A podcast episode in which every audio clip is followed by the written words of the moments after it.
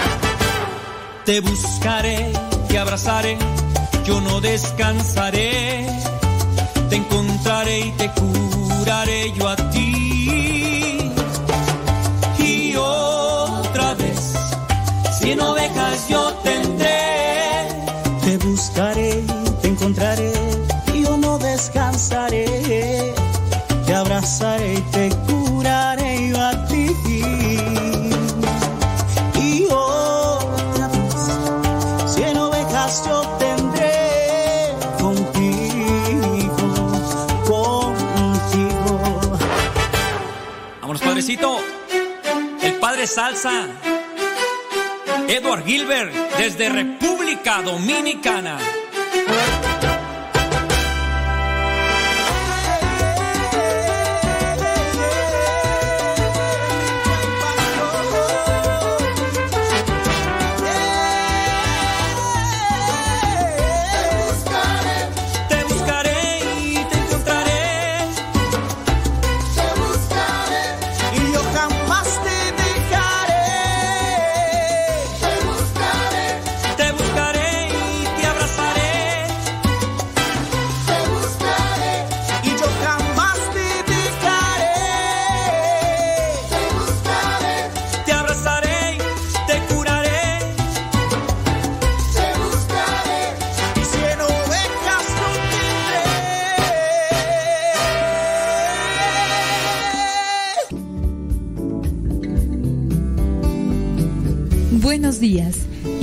Nuestra jornada poniéndonos en manos de nuestro Creador.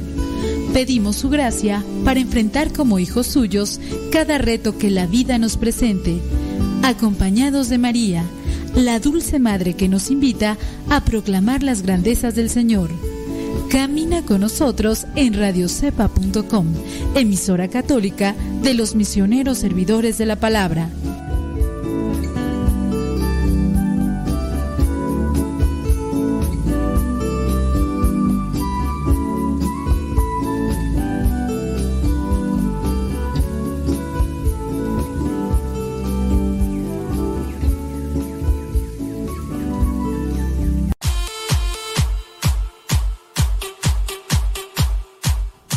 También mándanos tu mensaje en audio al WhatsApp 55 20 19 32 89. Recuerda que es número de México. 55 20 19 32 89. Si vives fuera de México, agrega el signo de más después 52 apúntalo y mándanos tu mensaje en audio para que también lo puedas escuchar en Radio Cepa. El número 55 20 19 32 89.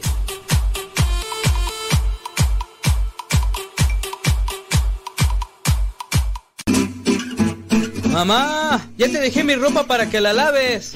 Mamá, ¿no has lavado los trastes? Vieja, ¿a qué horas me planchas la ropa? Las obligaciones del hogar son de todos los que viven en el hogar. Ya lavé mi ropa, mamá. Todos los trastes están limpios y barrí la sala. Listo, vieja.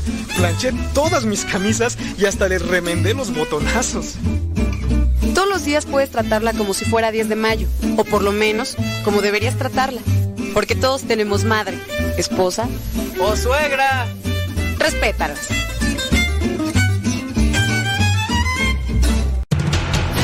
Radio Cepa, Radio Católica por Internet que forma e informa.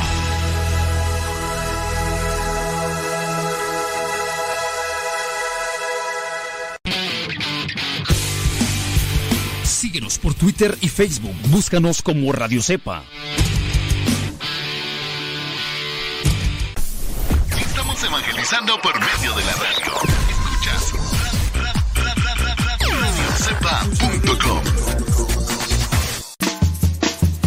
Desde la oscuridad del mar aparece, te tienes que cuidar. Tío Modesto, cuando vengan me cantan la canción como el tiburón. Ahí viene como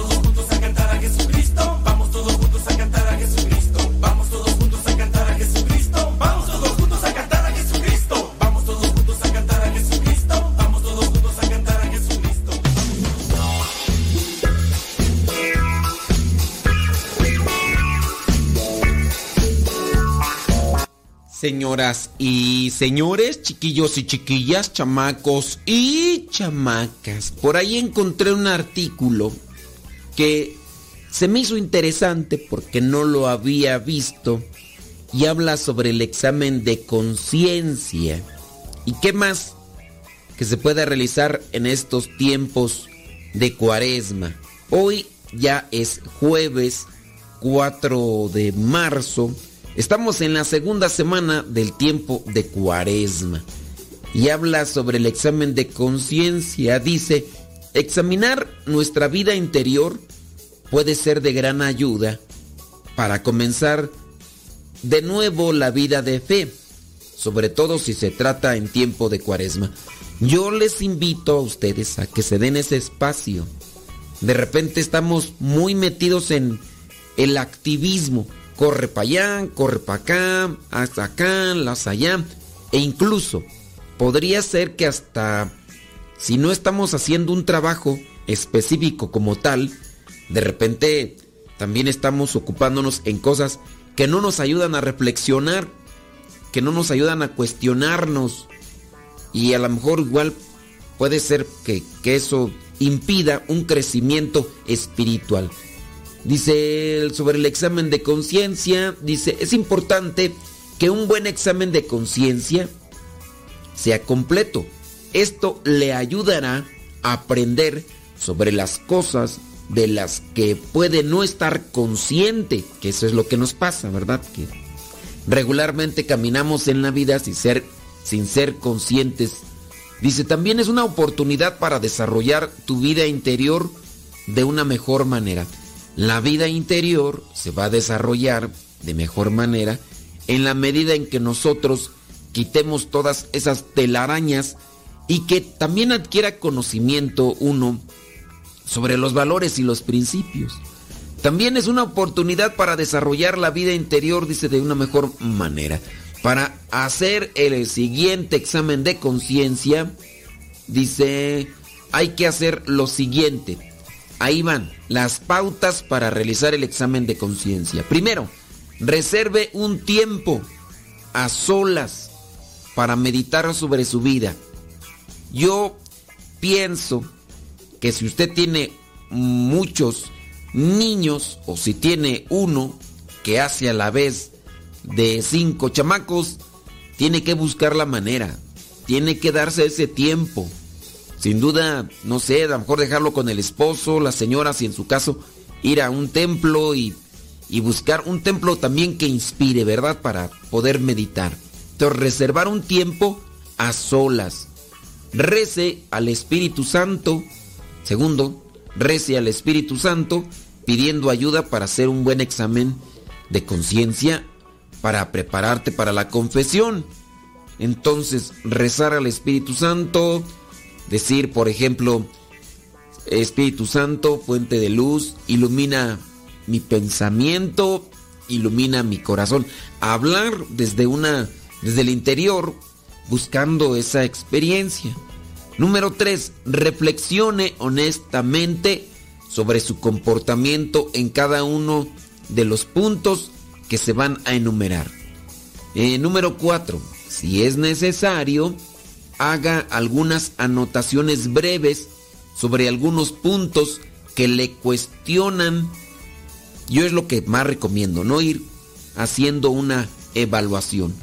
Lleve esas notas a la confesión para que también se ayude y pueda decir puntualmente esos pecados y no ande brincando como chapulín a ver de qué se acuerda. Eh, número que tú, ya ni me acuerdo cuál era el 1, 2, 3, 4, 5, el número 5. Un examen de conciencia tradicionalmente sigue el esquema de los 10 mandamientos y los preceptos de la iglesia. En este caso vamos, dice, a ahondar un poco sobre algunas obras de misericordia. Ahí van. Van entonces los puntos para hacer un examen de conciencia. Número uno, la misericordia. Dice este artículo, Dios es lento a la cólera y presto en la misericordia y el perdón. Y aquí viene el cuestionamiento. Si Dios es paciente, si Dios es misericordioso, si Dios te da oportunidad a ti para que reflexiones sobre eso, ¿eres tú lento para enojarte? ¿O eres arrebatado? ¿O eres arrebatada? ¿Eres de los que ofrecen misericordia? ¿O te conviertes en un tirano? Un número uno, misericordia. Número dos, templanza. Dice, mm, ¿comes tú lo que quieres o comes tú lo que es sano para tu cuerpo, que es templo del Espíritu Santo? ¿Comes tú para vivir o comes para comer? Templanza. Recordemos que la templanza es tener dominio y control, no dejarse llevar por, ahorita tengo ganas de esto y lo voy a comer. Oye, pero estás enfermo, no. Templanza, tener control, tener dominio de sí, la templanza. Por eso habla sobre este aspecto de la comida. Y es que uno puede comer cierto tipo de cosas, pero cuando ya se le exagera y a cada rato, pues también eso puede ser perjudicial para nuestro organismo. Número 3, diligencia. Y viene el cuestionamiento. En cuanto suena el reloj de tu alarma, tú saltas a la cama para apagar el, el botón y levantarte o eres de los que eres de los que dicen al ratito y cinco minutos más diligencia en este caso oye tú ser de las personas prontas a realizar lo que toca. Déjame meter aquí con relación a diligencia. Es significado de diligencia como virtud, no me voy a hacer aquí. Diligencia de, ¿verdad? Déjame ver aquí diligencia, dice, mira, por ejemplo, esta. La diligencia, lo contrario a diligencia es descuido. Ah, ya entiendo. Dice... Mm, la informalidad. Ok, muy bien, descuido. Dice. Mm, muy bien. Ahí está. Entonces, descuido. Eres diligente. Eres de las personas que se esfuerzan. Hay en ocasiones personas que siempre llegan tarde. Pareciera ser que hicieron una promesa, una manda y siempre llegan tarde. Siempre. Y pues no, no se vale, ¿no? Hay A lo mejor igual en ocasiones a uno se le cruza por ahí el camino, pero... O igual cuando, como siempre llegan tarde, le echan la culpa a los demás. Me dejó el avión, se me cerró la puerta o cualquier otra cuestión. Entonces hay que también ser más diligentes. Yo soy de las personas que exagero un poquito, bueno, mucho también en ocasiones, cuando me toca estar en algún lugar y sé que está el dinero y también que hay otras cosas más de por medio, o eh, compromisos. Un ejemplo es cuando yo salía hace ya algunos años, cuando salía a retiros, cuando salía a retiros y me tocaba ir en, avión a, a, ciertas partes, yo le decía aquí a los hermanos, necesito que me echen un ray, ¿quién me lleva al aeropuerto? Ellos me preguntan, ¿a qué hora sale tu vuelo? Entonces, si yo les digo, sale a las 5, muchas veces encuentro esta respuesta. Ellos me dicen, mm, bueno, pues entonces vamos a las 4, ¿no? O a, las... Nos vamos a las tres y media para llegar allá a las 4, dice. Me dicen muchos de ellos, con una hora tienes, con una hora tienes, es más, si ya llevas tu pase de abordar, este, no hay problema. Yo, yo les digo, no. Entonces, yo en ocasiones les digo otro horario. ¿A qué hora sale tu vuelo? Si sale en el, si en el boleto dice a las 5, yo les digo, sale a las 4. Tú vas a decir, pero ¿a poco adelantas una hora? Sí, yo prefiero llegar dos horas antes por cualquier situación que se pueda dar y, no estar allí con el Jesús en la boca de que si va a salir el vuelo a las 5 Salimos de aquí a la casa a las tres y media. Me dicen media hora de camino. Oye, ¿y qué tal si hay una marcha? Ya ves aquí en la Ciudad de México que se hacen marchas. ¿Qué tal si hay una marcha? Y yo, por eso yo les decía, no, si salía a las 5, yo les decía, sale a las 4. Y a veces llegábamos y mira, me tocaba ya descansar, bueno, por decir así, ¿no? Me tocaba esperar una hora y media o dos, pero ya estando en el lugar, yo mejor así, mejor así, porque nada más dentro de mis poquitos viajes, nada más una vez perdí un vuelo, nada más una vez perdí un vuelo, pero fue por confiado, fue por confiado y pues sí me, me duele todavía en el alma haber perdido ese vuelo, pero también fue por confiado, ya estaba dentro del aeropuerto, ya estaba cerca de donde tenía que abordar. Llegué con dos horas de anticipación y todo, pero yo dije, me voy a acercar para abordar el avión al lugar donde me toca hasta 15 minutos antes. Me voy a poner a trabajar y estaba trabajando en la edición del, del audio de unos programas y demás. Y entonces, faltando 15 minutos, dije, no, pues acabo de todas maneras todavía me voy a subir hasta en la parte. No, que llego tú, ya se había ido el avión. Y no fui el único. Fue de hecho, creo que es una de las únicas ocasiones así que el cierran ahí la puerta de embarque 15 minutos antes o quién sabe media hora antes. Y entonces ya me explicaron, dice, es que cuando dice que sale a las 5, en realidad es la hora de salida de, la pista. Y ya fue ahí cuando entendí. Por eso yo no llego así, así, a mera puntual. Así fue como me explicaron en esa ocasión. Dice, mira, si dice aquí que el vuelo sale a las 5, es que cuando a las 5 ya el, el, avión esté en la pista. No es que a las 5 aquí se cierre la puerta de embarque. Así fue como me explicaron. Bueno, ser diligente, ¿qué tan diligente somos? ¿O somos descuidados? Número cuatro, pureza. Tú entretienes a los malos pensamientos o ellos te entretienen a ti. Hablando de la pureza, pues ya sabes, o pláticas o imágenes, o pláticas o imágenes o lo que andes recreando en la imaginación con lo que ves.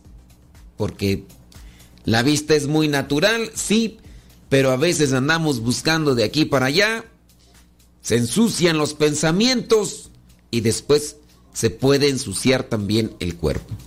¿Qué tanto es la pureza? Número 5, el servicio. ¿Buscas tú ser servido por otros o buscas servir a los demás? ¿Qué tan generoso eres? Tú ves que hay alguna necesidad ahí en tu casa, a lo mejor no sé, lavar el baño, o a lo mejor lavar los platos, las tazas, las osas, las, tazas, mm, los vasos, todo eso, las cucharas, y no se hace. Y, y- y uno tiene la, la oportunidad. A veces uno se detiene y dice, no, pues yo para qué lo hago. Porque a mí siempre me toca que lo hagan los demás. Y así se la lleva uno. Entonces uno también está mal en ese sentido. Si los demás no lo hacen y siempre te toca a ti, pues creo que el hacerlo te va a dar paz. Porque si hay algo que te impulsa, porque eres generoso, tienes que hacerlo. Número 6. El gozo. ¿Te regocijas tú todo el tiempo en el Señor? Acuérdate que el gozo es aquella alegría que viene de Dios. No es, uy, me siento bien contento porque a fulano de tal, este, lo, lo chocaron. Uy, ahí andaba de presumido con su camioneta nueva y demás. Y, y ahora que, qué bueno, eh, si tú te alegras de esas cosas malas que le suceden a los demás, eso no es bueno. Eso no es cristiano. ¿eh? Número 7. La paciencia.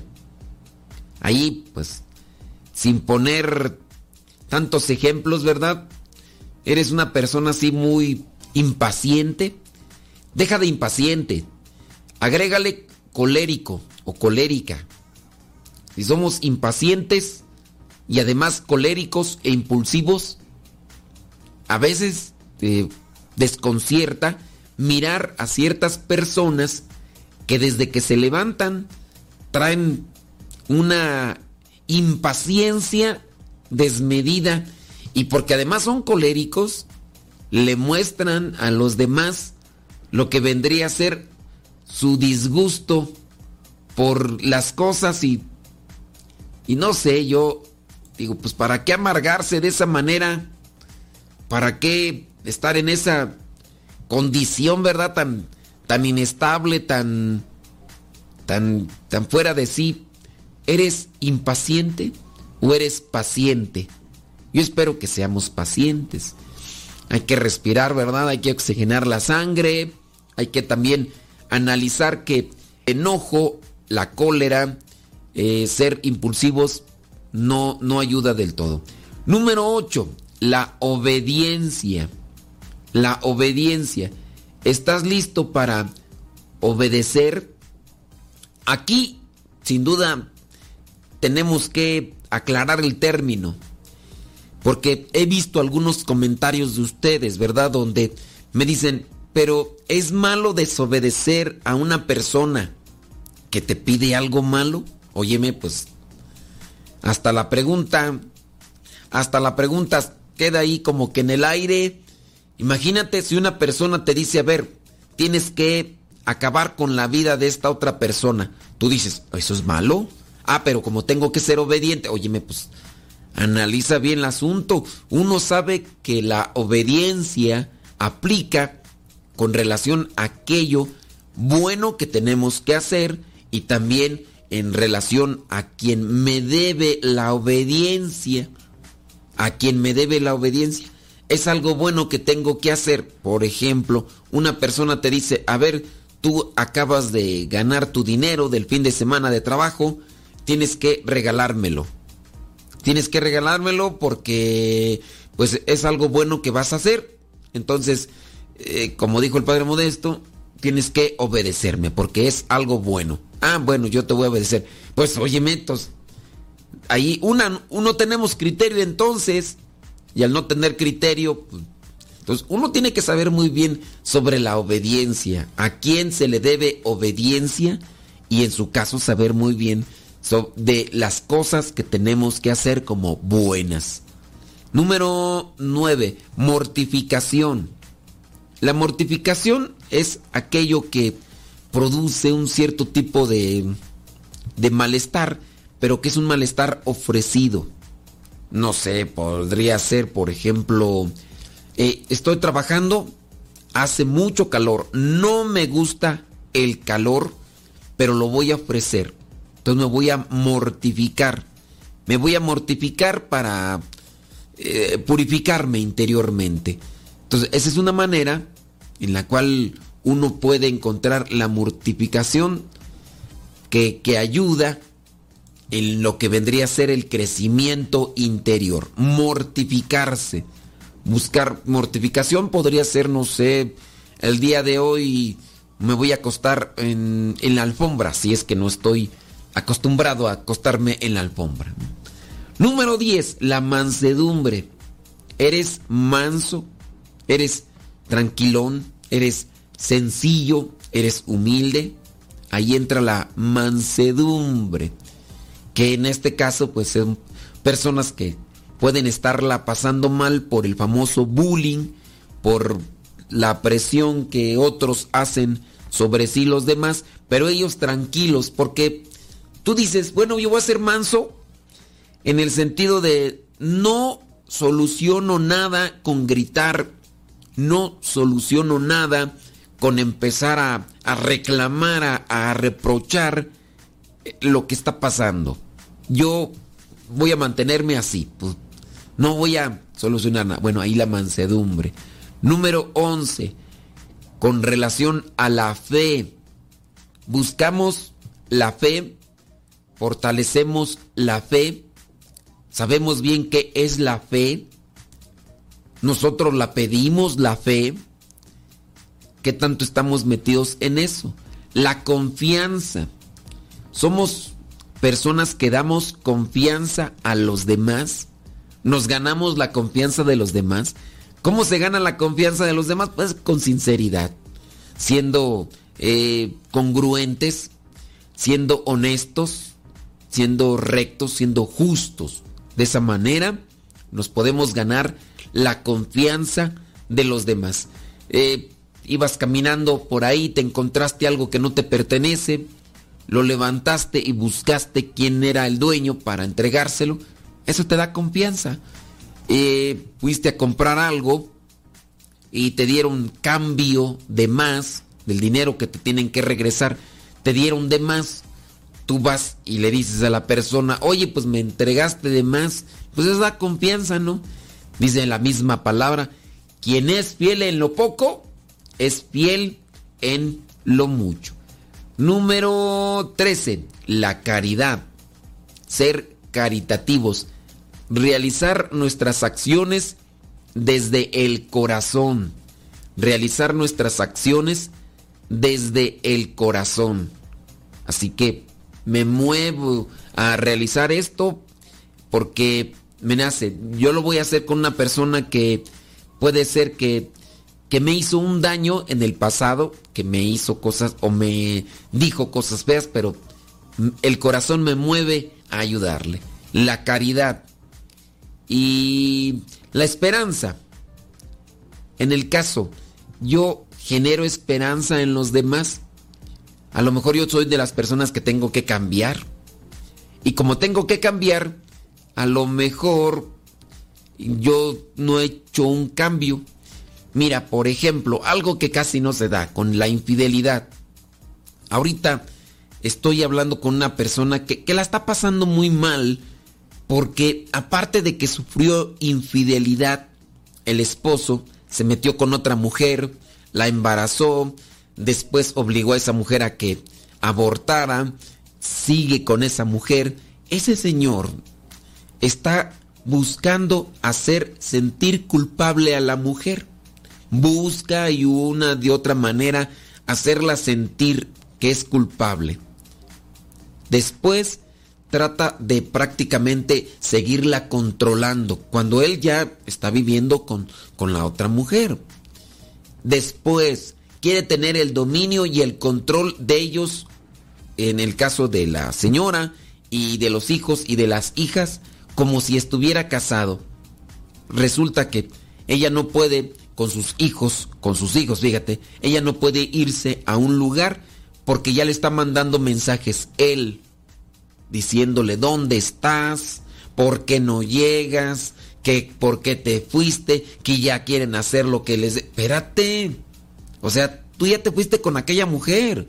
Tú fuiste el que cometiste infidelidad. No están haciendo nada mal.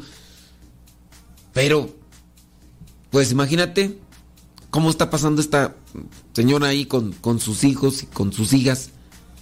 Ella pues, todavía está ahí en la esperanza a ver si cambia, pero cuando ya el otro está viviendo con, con aquella mujer. Y que en ocasiones este es un señor sin duda que tiene un desorden emocional y psicológico porque a veces el señor llega y dice, no, mira que ya lo estoy considerando, yo creo que ustedes y que todo. Y ella todavía está ahí en esa situación. La cosa es que, pues, como ves, en estos tiempos no se puede, no se puede ella desprender de él como tal. Así que ahí se mantiene. Pero digo, en el caso de un hombre que está así, la esperanza sería que él realmente se sometiera a un cambio, pero pues... Número 15, y ahí la dejamos ahorita. La fortaleza. ¿Qué estamos haciendo nosotros para buscar fortaleza? Fortaleza de espíritu. Hay que hacer sacrificios tú.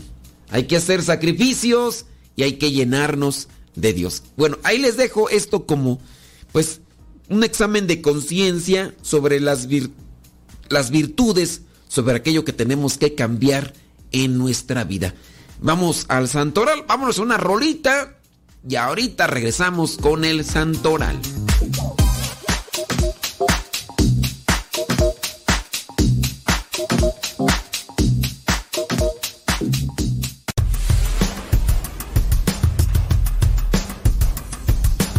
Ideas para vivir la cuaresma.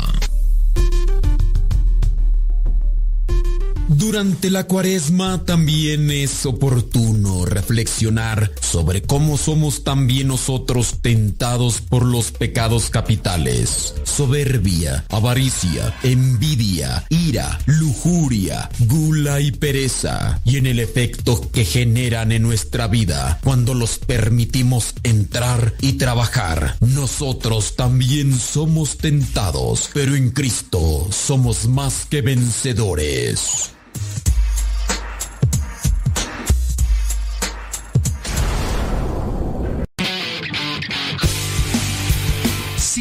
Twitter y Facebook. Búscanos como Radio Cepa.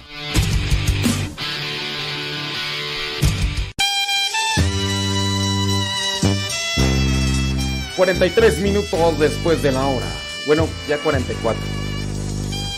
¿Ya le estás dando compartición? Dale compartición. Saludos, Dali.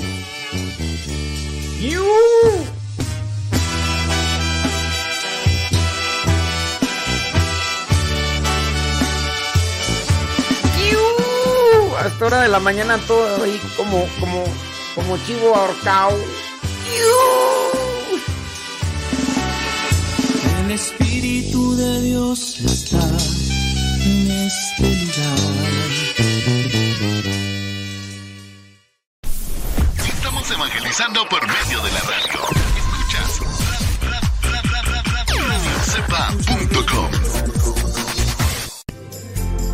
Continúa con nuestra programación. Estás en radiocepa.com, emisora católica de los misioneros servidores de la palabra.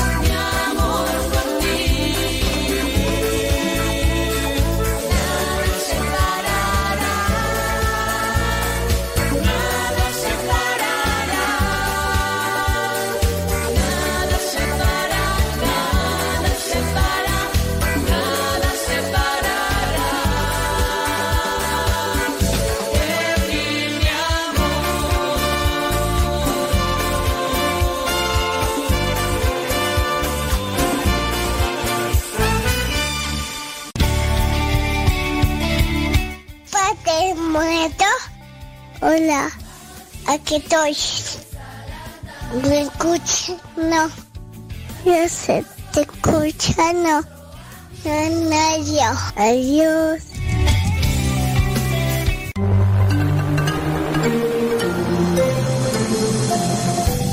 Sigan escuchando radiocepa.com, la estación de los misioneros servidores de la palabra.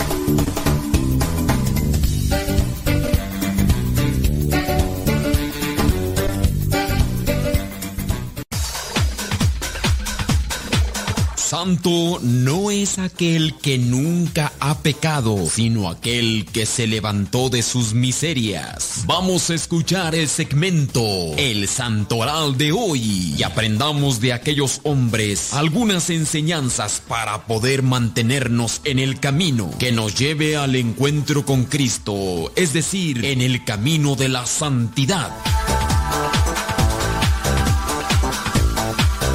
Muy bien, criaturas del Señor, bendecida al Señor. Vámonos con el santoral del día de hoy, ya jueves 4 de marzo. Jueves 4 de marzo. Y la iglesia el día de hoy tiene presente a San Casimiro, hijo del rey de Polonia. Dice en el año 1484. También la iglesia tiene presente a los santos Focio, Quirino y otros 17 mártires más allá en Nicomedia, allá en Bitinia.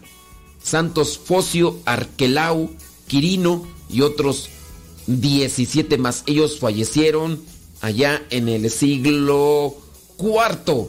La iglesia allá en Treveris tiene presente a San Bacio, obispo, dice de la familia de los duques del reino de Austrasia. Murió allá en el año 705. La iglesia también hoy tiene presente a San Apiano, Apiano monje, dice en Comachio, en la provincia de Flaminia. San Apiano murió en el siglo VIII. La iglesia tiene presente también, déjame ver, aquí dice en el monasterio, en la cámara, San Pedro, que habiendo seguido desde su juventud vida eremítica, fue obispo de, se llama San Pedro. Sí, yo pensé que era un, con- un convento así, no, pero es San Pedro, dice en el monasterio de Cava, Dice, cansado del estrépito de vida exterior, regresó al monasterio donde constituido abad restableció admirablemente la disciplina. Este Pedro, San Pedro, murió en el año 1123. Y pues ya prácticamente son todos los santos que la iglesia nos presenta el día de hoy. Casimiro, Focio, Arquelao, Quirino, Bacino, Apiano, Pedro y listo. Así que si ustedes llevan estos nombres que quieren que les diga, pues que Dios les bendiga. Oiga, hablando de, de santos de una vez con el tema, no sé si ustedes han visto por ahí unos pequeños videos. Son unos pequeños videos que se están haciendo con una aplicación con relación específicamente a personas que ya han fallecido. Estos es una aplicación que hace que la foto, que la foto de la persona que ponen ahí e, en esta aplicación, que esa foto tenga como mm, movimiento. Y ya ves que algunas personas lo están haciendo con relación a sus familiares, conocidos que ya fallecieron.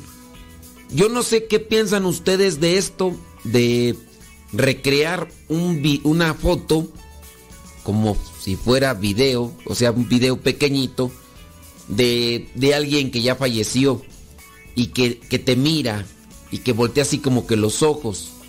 No sé, yo igual considero que eh, si en su caso una persona no, no conoció, por ejemplo, un nieto no conoció al abuelito, pues a lo mejor podría como que orientarle, ¿no? Pero yo no sé, igual en el caso pues de los que conocimos a alguien, poner la foto ahí y, hacer que mire, no sé, como que no, no, como que no me llama la atención pues.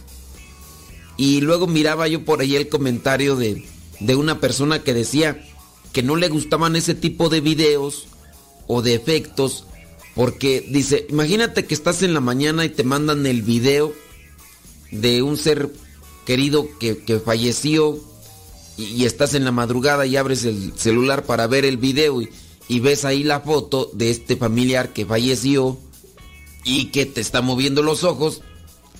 Y yo me puse a pensar, digo, pues, mm, no sé, ¿ustedes qué opinan? Déjenme ahí en sus, sus comentarios. Pero también igual a esto, algunas personas están metiendo lo que son las imágenes de los originales de los santos, de los que hay, obviamente. De los originales, por ejemplo, dura 17 segundos. Y aquí estoy mirando, por ejemplo, de San Bernardita, Bernardita Subiriux. Y pues ahí estoy mirando la foto, pues, como tiene movimiento sus ojos. En el caso, pusieron la foto de, bueno, es una pintura de Domingo Sabio. Esta, pues a leguas, pues se ve que no es una foto, es una, una pintura. Y pues ahí mueve los ojos como que para arriba, para abajo, para un lado. También de San Juan Bosco, pues creo que también es una pintura, no es una foto de, de San Juan Bosco. ¿Quién más tú? De aquí de Pier Giorgio Frassati. Eh, Pier Giorgio creo que es beato. Creo que de él sí es esta una foto como tal. Y ahí se ve como de esta mm, Santa Teresita de Lisieux. También ahí como que... Es que en una página, haz de cuenta que metieron fotos de, de, los santos. Y digo, nosotros que no conocimos a la persona como que da un tanto de curiosidad mirar Ahí está, por ejemplo, la imagen de Maximiliano Colbe. Y obviamente, pues yo como que pienso que esa no es una foto, que más bien es una pintura. Eso es lo que yo considero de, de, Charles de Foucault. Bueno, Charles Foucault pues no es tan, tan lejano, ¿no? Me imagino que ha de haber videos por ahí. Pienso yo. Déjame ver de Edith Stein. Edith Stein, por lo que veo en la foto, si esta es una foto, no está muy parecida como la ponen ahí en algunas imágenes. Entonces, eh, Edith Stein aquí se ve muy demacrada, muy pero muy demacrada en esta que sí parece una foto y la recrearon. Y este y pues no, pues no nada que ver con con la pintura. Si se fijan, las pinturas de los santos también están muy recreadas, pues se ponen más o menos este pues agradables, ¿no? Las imágenes. Déjame ver acá Carlos Acutis. Oye, pero Carlos Acutis, digo, ¿para qué poner una imagen de Carlos Acutis cuando apenas hace en los noventas ya andaba entre nosotros? Y pusieron aquí una imagen de Carlos Acutis. Bueno, esas son las imágenes de los santos. ¿Ustedes han visto este tipo de videos? ¿Les llama la atención? ¿Lo han hecho? ¿Qué experiencia? No sé, yo no como que no me siento así llamado o no me siento así impulsado para poder realizar este tipo de, de procesos con, con imágenes de, personas que, que, ya fallecieron. Digo, una, ahorita no tengo a la mano de, de mi abuelito, de mi abuelito modesto, no tengo porque estamos hablando del año 1998 cuando falleció y quién más, de, bueno, que fue el que, eh, de mis abuelitos, que fue el primero que, que se nos adelantó. De, mi abuelita y de mi abuelito eh, maternos, pues digo, tuve la, oportunidad de, de, mirarlos por más tiempo, de convivir con ellos más tiempo. De, de mi abuelita eh, paterna también tuve oportunidad, incluso hasta de confesar a mi abuelita paterna Sí, eh, antes de. Cuando ya yo recién ordenado, eh, fui a, visitar a mis papás. Y entonces llega el momento en el que me voy a despedir de mi abuelita. Y me dice, hijo, pues de una vez, antes de que te vayas, confiésame. Confiésame. Y, y sí, todavía me tocó confesarla. Y a los cuantos meses falleció. A los cuantos meses falleció. Pero Digo, dentro de aquellas cosas que me tocó, pero a mí no me gustaría, por ejemplo, poner una foto de, mi abuelito paterno, no sé yo, pero ahí déjenmelo ustedes, criaturas, si lo han hecho, por qué lo harían y, y por qué a ustedes sí les llama la atención. Digo, a lo mejor me convencen, pero yo así como que, uy, ya se me queman las habas por, por poner la foto ahí. No. A lo mejor les digo yo, en, el caso de la imagen de un santo, la foto de un santo, a lo mejor sí. A lo mejor. Del, pero una foto de un santo, así una foto bien, no una imagen como estas imágenes que pusieron ahí de Domingo Sabio, que son pinturas prácticamente. Vientos huracanados. Los que ya lo hayan hecho, pues que me lo digan y, cuál fue su experiencia, si es que lo hicieron y si es que lo, que lo han visto por ahí.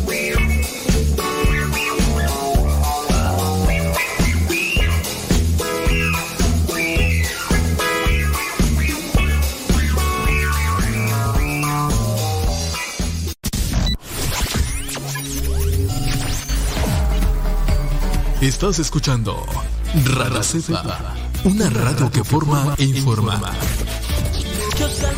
Señor. Oh, eh, oh, ah.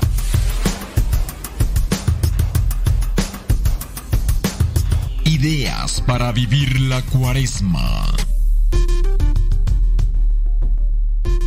Haga oración por las personas que necesitan perdonar y que les cuesta mucho. Eleve una oración a Dios para que les ayude a pedir perdón, ya que tienen en ocasiones heridas demasiado grandes. Que el amor, que la misericordia de Dios y su gracia les sanen su corazón para que puedan perdonar y perdonarse.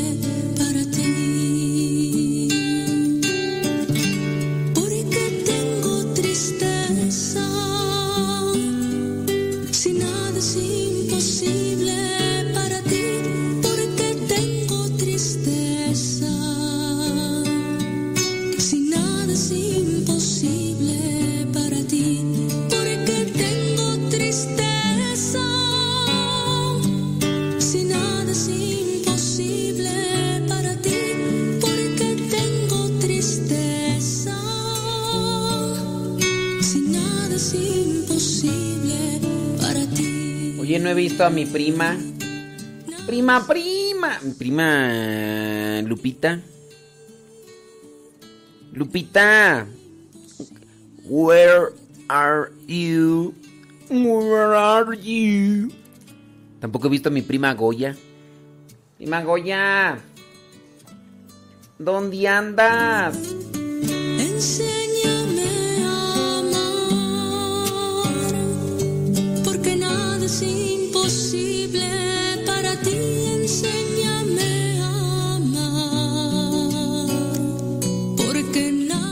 Maribel Rodríguez sí ha mirado esos videos que se han recreado donde se pone alguna fotografía y la fotografía mueve los ojos.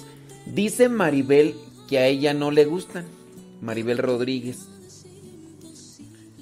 Eh,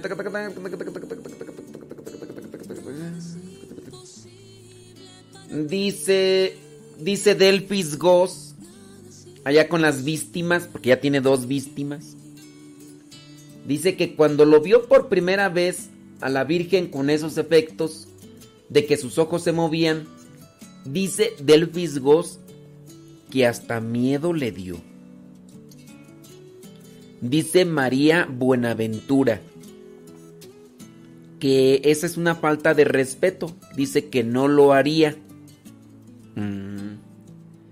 Imagínate Delphis Goss. Sí, eh, por ahí hay algunas imágenes de la Virgen, de algunos santos, pues, que, les han hecho ese movimiento de, de los ojos.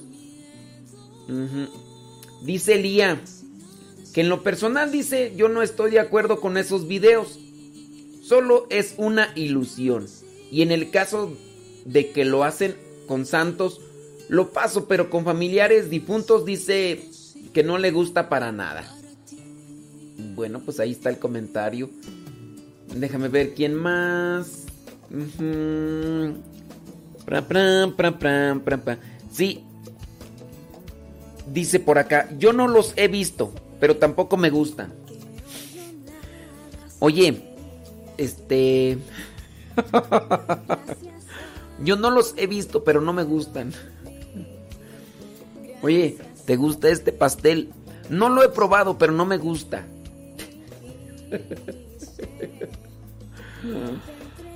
Ay, Dios mío, santo. Yo no, yo no lo he probado, pero no me gusta. Ay, ay, ay, santo todopoderoso.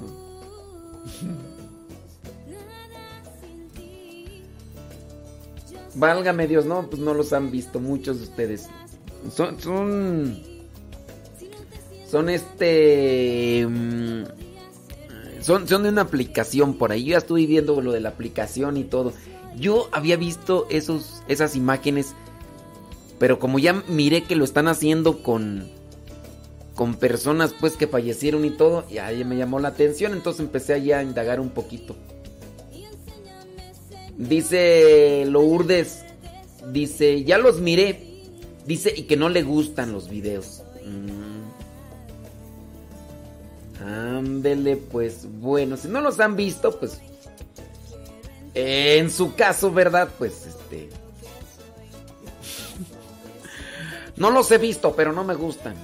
No he, eh, no he probado ese chocolate, ese pastel de chocolate, pero no me gusta, ¿eh? Yo digo que no está bueno.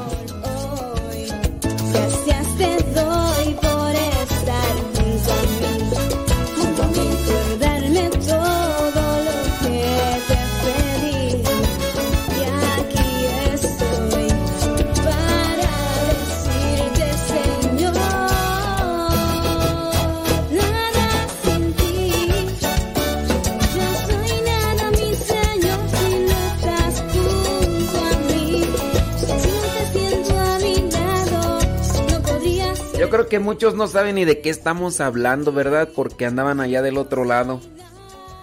Pues, miren, si no saben de qué estamos hablando, este, ya después escuchan la grabación y ya.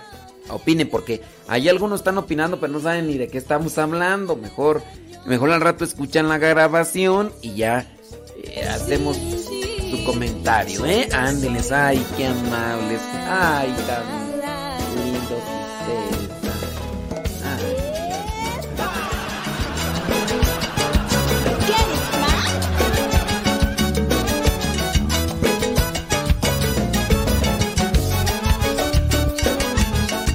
80 Reyes sí sabe de qué estamos hablando. Dice que ella sí ha visto esos videos, pero que tampoco le gustan. Los videos más o menos duran como unos 10 segundos, 15 segundos. Bueno, no sé si tengan la posibilidad de extender el video a, más tiempo, pero los movimientos son en sí muy pequeños, voltean hacia un lado, voltean hacia otro, hacia arriba y algunas imágenes, no todas, sonríen. ¿Quién sabe a qué se deberá eso? Pero algunas sonríen, otras muy serias.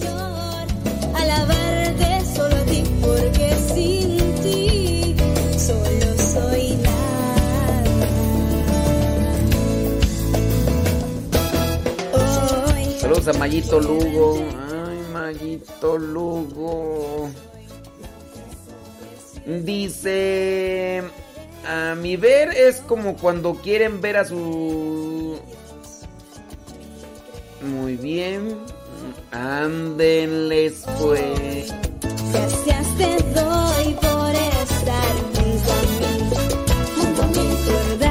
todo. Ándale más o menos. Dicen, dice una persona, dice, yo ya miré esos videos y es como cuando salieron en la película de Harry Potter. Yo miré, no la película, pero sí miré el comercial de esa película. De, de donde aparece ahí, pues no sé ni quiénes sean los personajes, pero que aparecen ahí y que era como así tercera dimensión. Así más o menos son. ¿Quién sabe cuál película? ¿Cuántas películas hubo de ese Harry Potter? Tú como unas 8, 6, quién sabe cuántas. Pero en una de ellas mm, miré en uno de los comerciales que hacían de la película que aparecía una imagen de esas. Creo que, no mal recuerdo, fue en la película que dirigió un mexicano. Creo que fue en esa donde sale esa imagen así como de movimiento.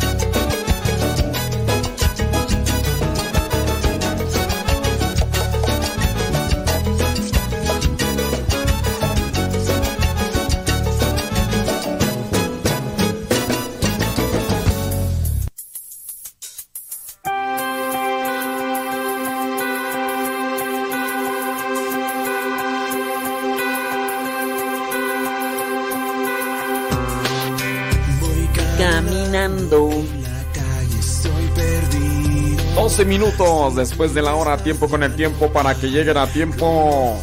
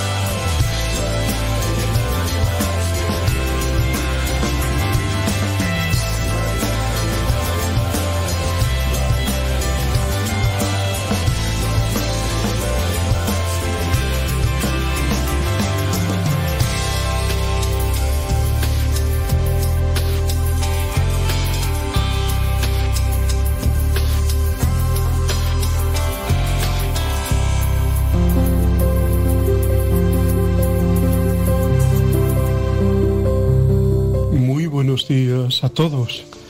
Hoy es jueves, día 4 de marzo.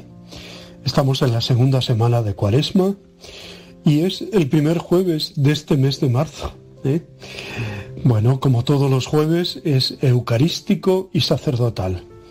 No hace falta razonarlo porque ya lo hemos eh, comentado muchas veces. Eso sí, invitar un día más a, a valorar la Eucaristía, a acercarnos a Cristo con verdadero amor, yo diría hasta que con pasión, ¿eh? con pasión de, de enamorado de Cristo, de enamorada de Cristo, para estar un ratito con Él, para compartir, para darle gracias. Tenemos tanto que agradecer en la Eucaristía. Comer al mismo Dios. No soy digno de que entres en mi casa. Es tremendo a poco que uno lo piense, ¿no? Pues eso, eso. Y no dejemos de amar y cuidar el sagrario, eh, todo lo relacionado con la celebración, los vasos sagrados. Qué hermoso es cuando uno llega a una parroquia y la ve limpia, aseada, con un detalle junto al sagrario, y luego la celebración de la Eucaristía, lo mismo, eh, la ropa litúrgica, el mantel, los vasos, todo está limpio, está perfecto, está en su sitio. Eh, no, no se trata de riqueza, pobreza, no, no es tanto eh, el que utilicemos un cáliz de oro con piedras preciosas, no, no hace falta tanto, ¿no? No. Eh, que lo utilicemos bien, ¿no? Y que lo hagamos con amor. Evidentemente, no toda la importancia está en, los, mm, perdón por la palabra, ¿no? Eh, en los cacharros, pero lo digo para que me entendáis, ¿no? Eh, no soy yo de, mm, esa exageración, ¿no? Pero sí eh, una cosa lleva a la otra. Cuando se quiere al Señor, cuando se quiere de verdad al Señor, los mimos, la ternura, los detalles, es que te parecen pocos, poco, poco. Y por eso eh, cuidas y quieres de que todo esté bien. Y siempre lo he dicho y lo repito, una iglesia bien, bien limpia, acogedora, evangeliza por sí sola. Aunque no haya palabra, ¿cuántas personas dicen, voy a entrar en esta iglesia, voy a hacer una visita al Santísimo? Y cuando salen, pues, eh, pues te dicen, ¿no? O- pues no es mi parroquia, no es la parroquia habitual, pero oye, me ha agradado muchísimo, está todo muy cuidado, está todo muy limpio, está todo bien, ¿eh? y me he sentido a gusto y he podido rezar, he podido, pues que lo consigamos también de nuestras parroquias, ¿no?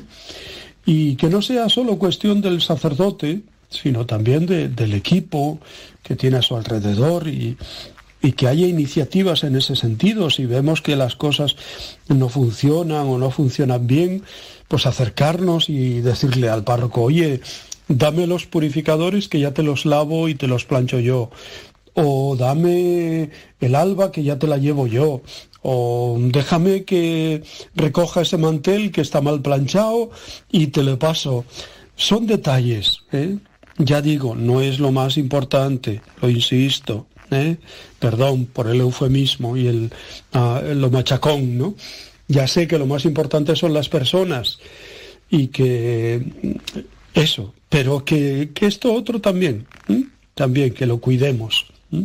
Por supuesto, la Eucaristía lleva al compromiso y lleva a la donación y lleva a la caridad y la Eucaristía se prolonga precisamente en el servicio a los pobres, a los más necesitados, ¿no? Y por eso hemos de cuidar el mantel, sí, pero también el, la persona ¿eh? y, acercarnos en ese sentido. Y después decimos del jueves que es también sacerdotal porque es el día en que oramos especialmente por las vocaciones sacerdotales. Cada vez tenemos menos sacerdotes, van muriendo, van enfermando, hay incluso sacerdotes jóvenes en nuestra diócesis, por ejemplo, que han enfermado, que están gravemente enfermos, a punto de morir. Y, hay poco relevo. Llevamos años de, ordenaciones de uno, dos, uno. Entonces hace falta ese relevo. Gritémoselo al Señor, Él nos lo ha dicho. Rogad al dueño de la mies que envíe operarios a su mies. Pues no dejemos de hacerlo. Y no dejemos de pedir por los seminaristas, por los sacerdotes. Y por si se me olvida, no sé si lo he dicho también por aquí, lo estoy haciendo eh, diariamente, tanto en laudes como en vísperas, como en la Eucaristía, pedir por el próximo viaje que el viernes emprende el Papa Francisco. Va a Irak, una comunidad pequeña y una comunidad eh, que ha sufrido muchísimo y que sufre en persecución, ¿no? Por eso es muy importante este viaje, ¿no? Y son unos territorios eh, un poco tambaleantes en cuanto a, a la cuestión social, hay unas guerras latentes, puede saltar cualquier cosa en cualquier momento. Pidamos por el Papa y pidamos por el fruto de este viaje a Irak. Bueno, voy al Evangelio. El Evangelio de hoy es Lucas 16, 19 al 31. Para que todos lo, tengamos en mente, es el, el Evangelio de una parábola en el que hay un rico que no tiene nombre, Epulón significa una persona rica y, posesiva, soberbia en, la riqueza, y el que sí tiene nombre es el pobre, que se llama Lázaro. El rico Epulón y el pobre Lázaro. Pues vamos a descubrir, meditando en el texto, qué ocurre, ¿no? Un hombre rico vestido de púrpura y lino finísimo tenía cada día espléndidos banquetes. Jesús ha visto esto en su tiempo y ve también lo que ocurre en nuestro tiempo. Se daban ya muchas desigualdades, injusticias, gentes demasiado ricas, gentes demasiado pobres. Este rico puso toda su confianza en lo humano solamente. Lo apostó todo a la riqueza, al placer, a lo terrestre, a disfrutar, a consumir, a sacar provecho. Un mendigo yacía a su puerta, cubierto de llagas, deseando saciarse con las migajas que caían de la mesa del rico, pero los perros venían y le lamían las llagas. Es Jesús quien usa estas palabras y hace esta descripción.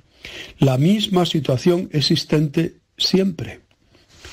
Hay siempre grandes fortunas, gentes que gastan de un modo escandaloso, y a la vez pobres que no tienen lo necesario para vivir humanamente.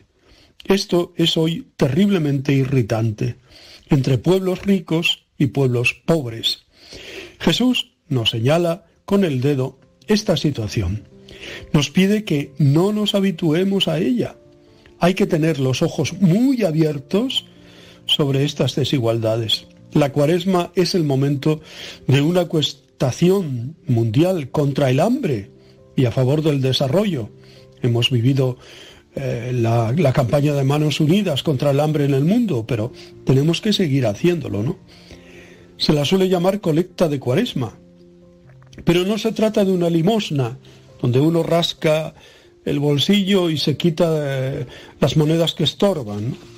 Solo es una gota de agua en un inmenso problema y es de estricta justicia. Murió el mendigo y se lo llevaron los ángeles. Murió también el rico y estaban los tormentos. Ahora se cambian las tornas. Al pobre se le promete la fidelidad, al rico el castigo. La vida humana no se juega total, totalmente en la tierra, ¿no? Tú recibiste bienes durante tu vida y Lázaro al contrario males. Y así, este es ahora consolado y tú atormentado. Jesús expresa aquí la rebelión elemental y muy natural de tantos hombres escarnecidos, aplastados. Esta suerte injusta no durará siempre. Jesús anuncia un día, un porvenir en el que los egoísmos y las opresiones ya no existirán. No puede decirse que la riqueza sea un mal en sí para Jesús, pero lleva en sí, en sí misma, dos riesgos trágicos. Primero, la riqueza comporta el riesgo de cerrar el corazón a Dios. Uno se contenta con la felicidad de esta vida y se olvida de la vida eterna, se olvida de lo que es esencial. Segundo, la riqueza comporta el riesgo de cerrar también el corazón a los demás. Ya no se ve al pobre tendido delante de nuestra puerta. Señor, haz que yo vea las cosas que me apartan de ti y que me apartan de los hermanos que me cierran a la caridad, a la limosna, a la atención de los hermanos. Aun cuando uno de los muertos resucitara, no quedarían convencidos. La puesta en escena final, el choque de la parábola a partir del episodio de los cinco hermanos del hombre rico, es el extremo dramático. Queda forzada la idea ya expresada al comienzo de la parábola. Las más firmes advertencias son importantes o impotentes para despertar a los malos ricos de sus ilusiones. Están tan pagados de sí mismos que se olvidan por completo. El egoísmo de muchos ricos, su seguridad, su irreligiosidad, su cerrazón del corazón, acaban por hacerles incapaces de leer los signos de Dios. La muerte no les dice nada, ni la resurrección de un muerto llegaría a convencerles. Han perdido el hábito de ver los signos que Dios les hace en su vida ordinaria. El hecho de reclamar signos es un falso pretexto. Que escuchen la palabra de Dios, la ordinaria, la que los profetas no cesan de repetir. ¿Qué me dices hoy a mí por medio de esta parábola, Señor? Señor, que ninguna riqueza material, intelectual, espiritual, cierre mi corazón, mi corazón. Consérvame abierto, disponible, pobre, y que sepa vivir con sencillez, con austeridad, aunque tenga posibles, que sepa compartir con los demás. Y aquí, por tanto, un rico sin nombre, un auténtico don nadie. El pobre sí tiene, se llama Lázaro. Un rico vestido de púrpura. Lázaro anda cubierto de llagas. Un rico que banquetea cada día. Lázaro desea saciarse de las obras. Muere Lázaro y entra con todos los honores en el seno de Abraham. Muere el rico y simplemente se dice le entierran. Entonces cambian los papeles, el rico se convierte en pedigüeño y a Lázaro se le pide alivio o ir a avisar a los hermanos del rico para que no acaben como cómo y donde él. Imposible tarea. Entre uno y otro hay un inmenso abismo, y este abismo se encuentra en el corazón humano. Un corazón llamado a cambiar para que no sigan pasando estas cosas. Ora ante el Señor sobre tus bienes materiales y privilegios con actitud desprendida y solidaria. Analiza tu tiempo y tu manera de vivir y agradece al Señor los beneficios que te da. Escucha los medios de comunicación hoy con los oídos y el corazón con que los escucharía Dios. Señor, yo quiero compartir todos los bienes que en el reparto injusto de la vida me he apropiado a costa de otros. Hagamos justicia juntos, Señor. No me dejes acomodarme egoístamente en una vida cómoda, burguesa y sin sentido. No permitas que desoiga a los otros, que tengan alguna necesidad cerca de mí. Pues hoy la Iglesia celebra a San Casimiro. Casimiro fue el tercer hijo del rey Casimiro IV de Polonia, elegido por algunos magnates húngaros, rey de Hungría, como rival del monarca ya existente, Matías Corvino. El príncipe polaco, o sea, Casimiro, que contaba entonces, entonces 13 años de edad, se alegró de que no tuviera éxito el intento de obtener para él la corona, especialmente cuando supo que no era voluntad del Papa que se convirtiera en rey de una monarquía ya provista. Casimiro desempeñó el cargo de regente de Polonia durante el tiempo que su padre estuvo en Lituania. Sus ideales ascéticos hicieron que rechazara el matrimonio propuesto con una princesa del imperio, hija de Federico III. Murió tuberculoso a los 25 años en Grodno, Lituania, el 4 de marzo de 1484, y fue canonizado por León X en 1521. Es patrono de Polonia y de Lituania. Pues damos gracias a Dios por la vida y el testimonio de San Casimiro. Pedimos al Señor por todos los que sufren, por todos los pobres, por los necesitados, los enfermos, del, especialmente los enfermos del COVID, pero todos los enfermos. Pedimos por el viaje del Papa, no dejemos de orar por él, el viaje a Irak. Y os deseo muy buen día de jueves. Os abrazo y os bendigo en el nombre del Padre, del Hijo y del Espíritu Santo. Os quiero.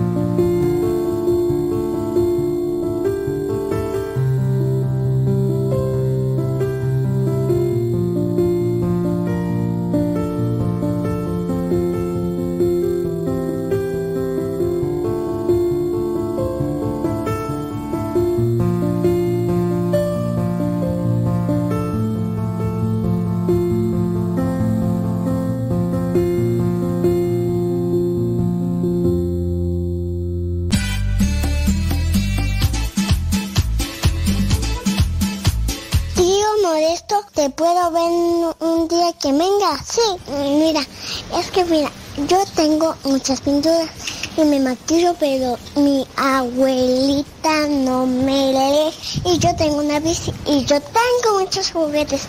¿Qué te parece, tío Modesto? Te mando saludos muchos.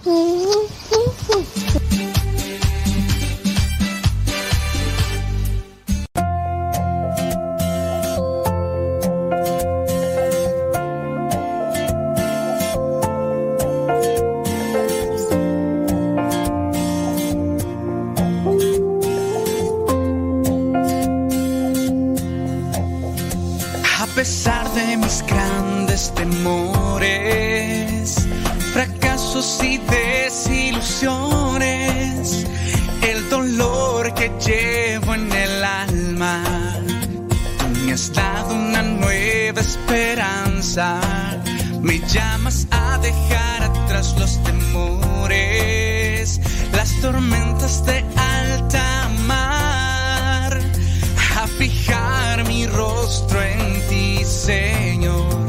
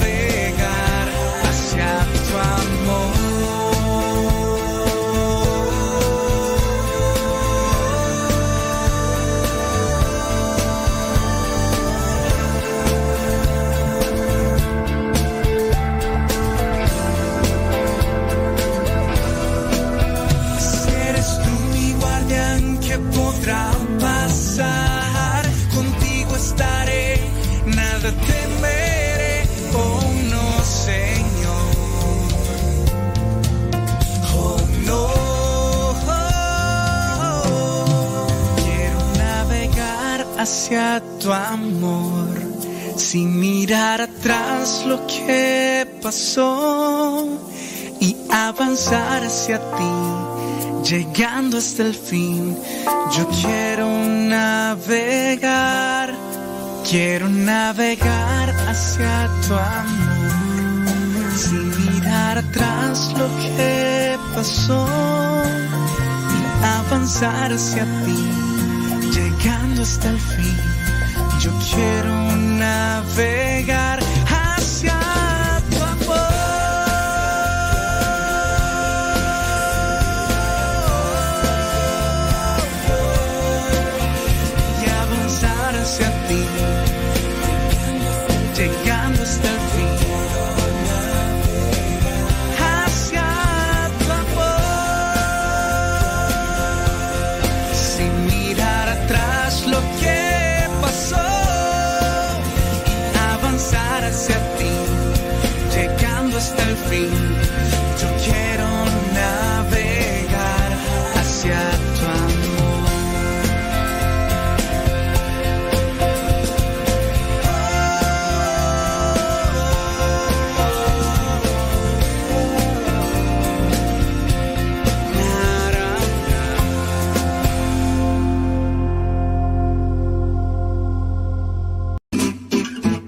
Mamá, ya te dejé mi ropa para que la laves. Mamá, ¿no has lavado los trastes? Vieja, ¿a qué horas me planchas la ropa? Las obligaciones del hogar son de todos los que viven en el hogar. Ya lavé mi ropa, ma. Todos los trastes están limpios y barrí la sala. Listo, vieja. Planché todas mis camisas y hasta les remendé los botonazos. Todos los días puedes tratarla como si fuera 10 de mayo, o por lo menos como deberías tratarla. Porque todos tenemos madre, esposa ¡Oh, suegra! Respétalas.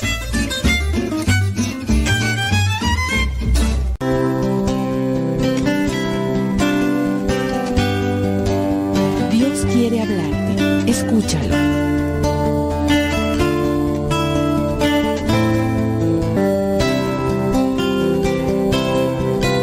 Hechos de los Apóstoles. En mi primer libro, excelentísimo Teófilo, escribí acerca de todo lo que Jesús había hecho y enseñado desde el principio y hasta el día en que subió al cielo. Antes de irse, por medio del Espíritu Santo, dio instrucciones a los apóstoles que había escogido respecto a lo que debían hacer. Y después de muerto se les presentó en persona, dándoles así claras pruebas de que estaba vivo. Durante cuarenta días se dejó ver de ellos y les estuvo hablando del reino de Dios. Cuando todavía estaba con los apóstoles, Jesús les advirtió que no debían irse de Jerusalén. Les dijo, Esperen a que se cumpla la promesa que mi Padre les hizo, de la cual yo les hablé. Es cierto que Juan bautizó con agua, pero dentro de pocos días ustedes serán bautizados con el Espíritu Santo. Los que estaban reunidos con Jesús le preguntaron, Señor, ¿vas a restablecer en este momento el reino de Israel? Jesús les contestó, No les corresponde a ustedes conocer el día o el momento que el Padre ha fijado con su propia autoridad. Pero cuando el Espíritu Santo venga sobre ustedes, recibirán poder y saldrán a dar testimonio de mí, en Jerusalén, en toda la región de Judea y de Samaria, y hasta en las partes más lejanas de la tierra. Dicho esto, mientras ellos lo estaban mirando, Jesús fue levantado y una nube lo envolvió y no lo volvieron a ver. Y mientras miraban fijamente al cielo, viendo cómo Jesús se alejaba, dos hombres vestidos de blanco se aparecieron junto a ellos y les dijeron, Galileos, ¿por qué se han quedado mirando al cielo? Este mismo Jesús que estuvo entre ustedes y que ha sido llevado al cielo, vendrá otra vez de la misma manera que lo han visto irse allá. Desde el monte llamado de los olivos, regresaron los apóstoles a Jerusalén, un trecho corto, precisamente lo que la ley permitía caminar en sábado. Cuando llegaron a la ciudad, subieron al piso alto de la casa donde estaban alojados.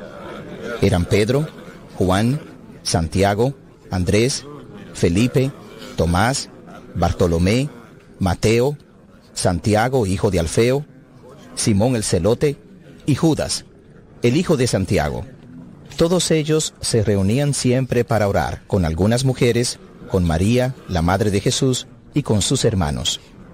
Por aquellos días Pedro se dirigió a los hermanos reunidos, que eran como 120 personas, y les dijo, Hermanos, tenía que cumplirse lo que el Espíritu Santo, por medio de David, ya había dicho en la Escritura acerca de Judas, el que sirvió de guía a los que arrestaron a Jesús, pues Judas era uno de los nuestros y tenía parte en nuestro trabajo.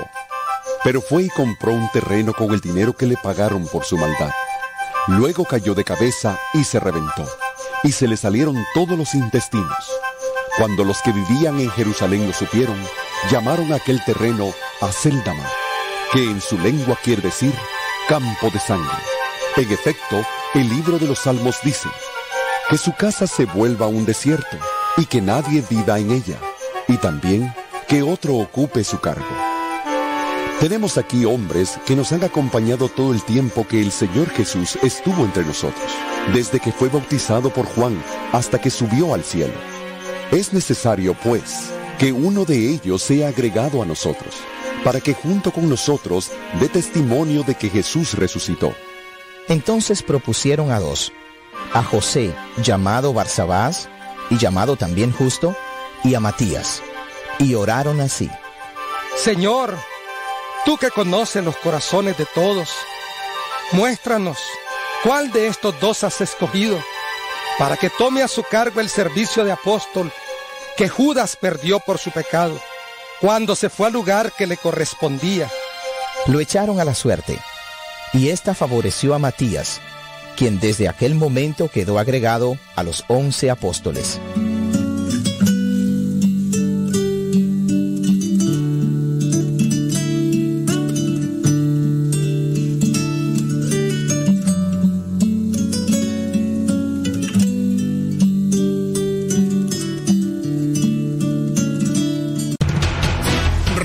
sepa, Radio Católica por Internet que forma e informa.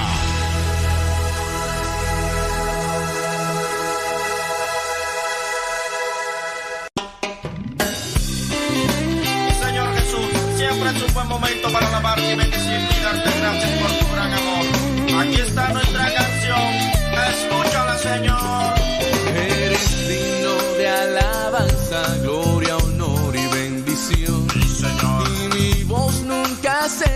Cansa de cantarte mi canción. Porque yo sé que tú eres todopoderoso. Si vengo con tristeza, tú me llenas de gozo. Pon tu mano fuertemente dentro de mi corazón y alimenta mi espíritu con tu bendición. Por eso, amigo mío, con este reggae un vivo testimonio yo les quiero mostrar. El Señor llegó a mi vida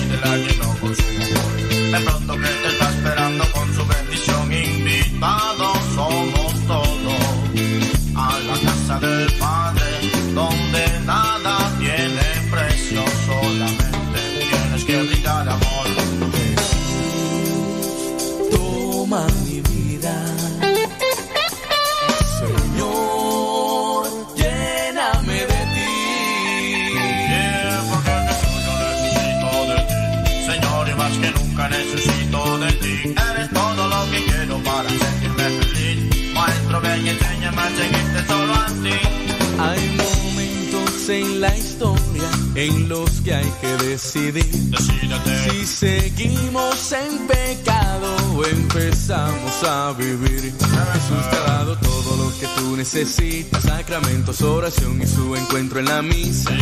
Para sentir su presencia muy dentro del corazón y vivir por siempre y para siempre unidos a su amor. Óyeme, brother, a ti quiero hacerte una invitación. Que recibas a Jesucristo en tu corazón. Te mostrará el camino hacia tu salvación.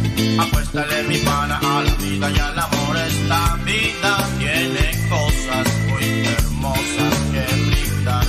Y en Jesús yo las descubro cada día. Sin necesidad de nada más.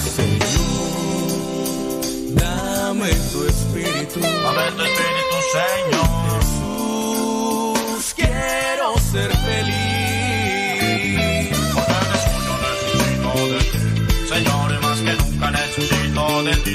Jesús, te damos gracias por toda tu creación. Hacemos nuestros brazos en señal de adoración. Solo a Cristo quiero alabar. Solo a Cristo quiero adorar. Mi cuerpo, mi alma y pensamientos para Él será.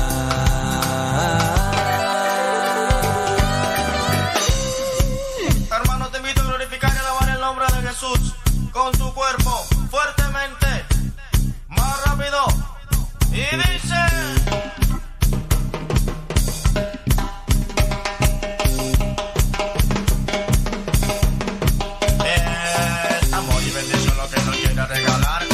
Sea Jesucristo, Padre Celestial. Yo te doy gracias por todo lo que me has regalado. Mi Madre Santa, cuídanos de todos los pecados. Mi canción, un poco para lo que te mereces. Lo endereces. La vida da muchas vueltas, no sé dónde voy a parar. Lo que sí yo tengo seguro que nunca me vas a abandonar. Quiero ver muchos soldados marchando para Jesús. El ejército de Cristo va guiado por su luz. Izquierda,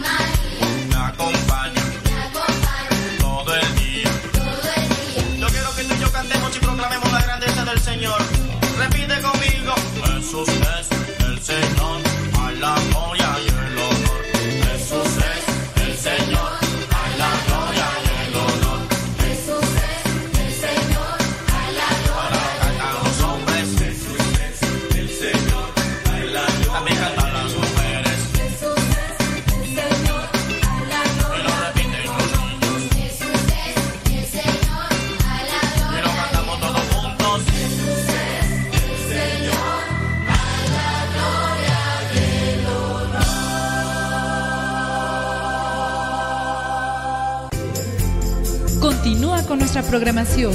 Estás en radiocepa.com, emisora católica de los misioneros servidores de la palabra.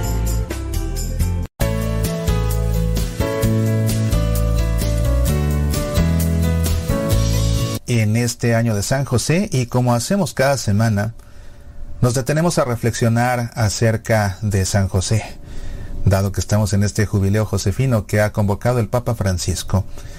Y lo que hemos estado haciendo cada semana ha sido dar lectura a la carta Patris Corde, con corazón de padre que escribió el Papa Francisco con motivo de este año especial, por supuesto. Y así es que a lo largo de estas semanas hemos contemplado a José en su faceta de padre amado, de padre en la ternura, de padre en la obediencia, de padre en la acogida, del padre de la valentía creativa, de padre trabajador y de padre en la sombra. Y lógicamente que el propósito de estos ejercicios semanales no es detenernos a pensar en San José 10 minutos a la semana ya, no, el propósito es irlo conociendo cada vez más.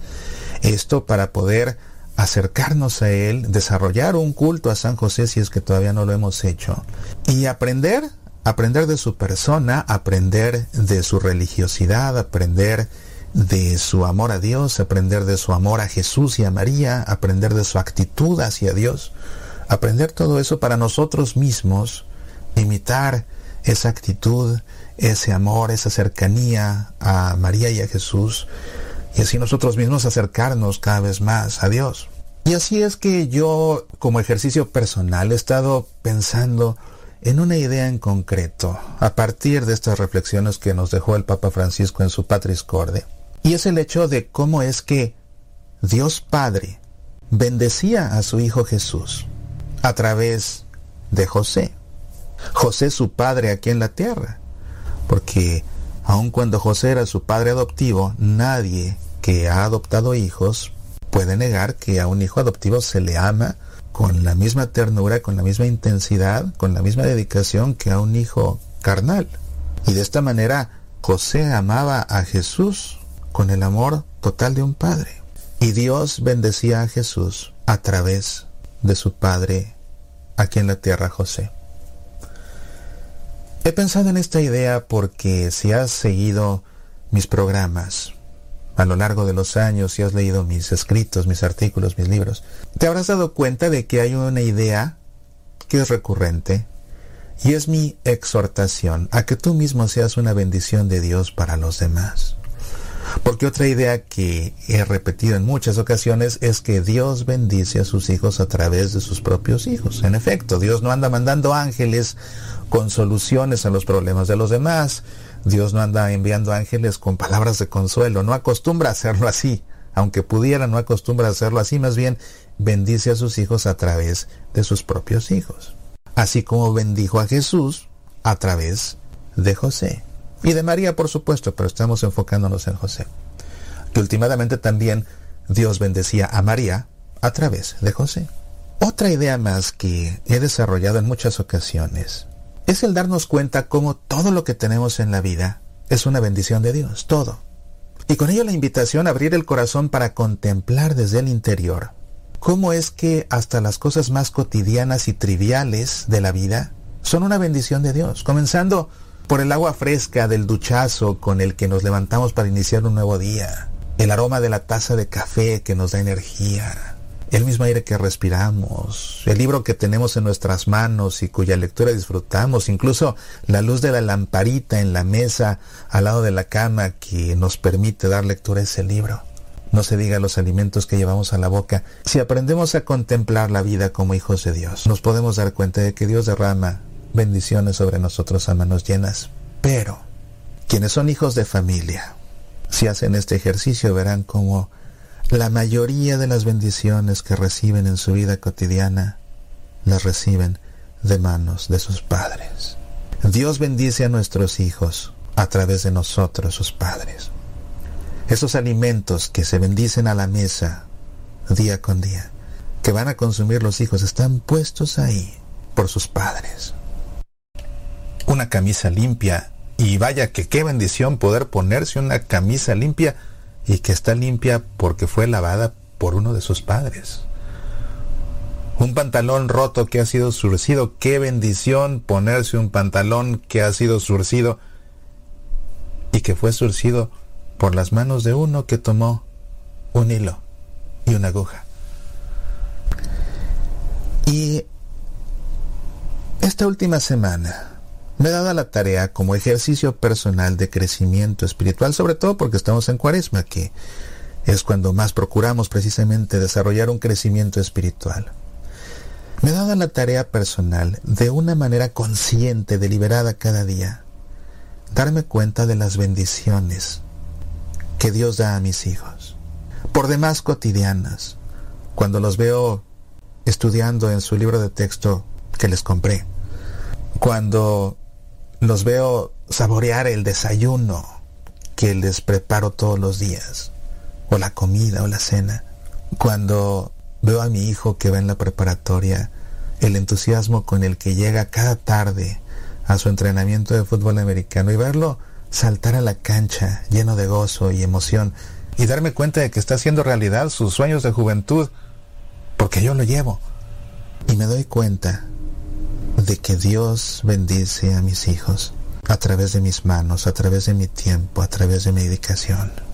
Y te invito a hacer tú el mismo ejercicio de una manera consciente y deliberada. Date cuenta de todas las bendiciones que tienen tus hijos en cada momento y de cómo las tienen, porque tú las pusiste en sus manos. Dios bendice a tus hijos a través de ti. Y descubrirte como un canal de la bendición de Dios para tus hijos te cambia tanto la óptica de la vida. Porque saberte un canal de la bendición de Dios te hace valorar cada cosa a otro nivel. En verdad a otro nivel. Porque hay quien puede asumir una actitud opuesta. Muchas de las bendiciones cotidianas que tienen los hijos presuponen un esfuerzo a veces adicional al esfuerzo normal. Presuponen inconveniencias por las que hay que atravesar. Y hay quien puede optar entonces por más bien renegar de las inconveniencias, renegar de que ya cansado tiene que cocinar, renegar de que ya cansado tiene que surcir un pantalón roto, renegar del tráfico para llevar a nuestros hijos a sus destinos donde Dios los bendice. O peor aún, ni siquiera renegar, simplemente sacudirse las palmas de las manos y desentenderse, aunque sus hijos se priven de una bendición por comodidad y conveniencia propia. Aunque bueno, quienes proceden así, ¿qué van a saber y qué van a fijarse en bendiciones? ¿Qué va? Qué diferente actitud a la de descubrir que Dios nos emplea como canales de su bendición para bendecir a aquellos que son sus hijos. Y nos damos cuenta entonces de que es un honor inmerecido. Porque Dios bendice a esos hijos a través de nosotros, sus padres. Y si tú amas con todo tu corazón a tus hijos, ¿qué crees? Que Dios los ama más, mucho más que tú. Y porque ama tanto a tus hijos, te puso a ti para bendecirlos a través de ti. Si en verdad haces este ejercicio, vas a valorar lo que haces por tus hijos. Vas a dejar de renegar y de quejarte por tener que hacerlo y al contrario lo vas a hacer con gusto y con la responsabilidad que implica poner en las manos de tus hijos una bendición de Dios, por cotidiana que parezca. En verdad te invito a que hagas este ejercicio. Comienza un día, un día, pero contemplando cada bendición que reciben tus hijos y dándote cuenta de que la tienen gracias a ti. Porque Dios te ha usado como canal de su bendición. Y después continúa haciéndolo día con día. Créeme que tu actitud ante la vida misma cambiará y para bien. Y también tu relación con tus hijos y también tu relación con Dios. Aprendamos de José, que fue un canal de la bendición de Dios, para que Dios pudiera bendecir a María y en especial a su Hijo amado Jesús. Soy Mauricio Pérez, estas son Semillas para la Vida.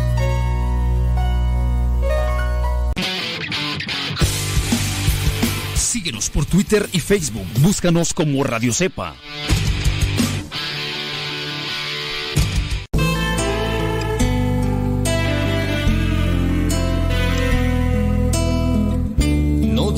Que estás en los cielos si solo piensas en las cosas terrenas.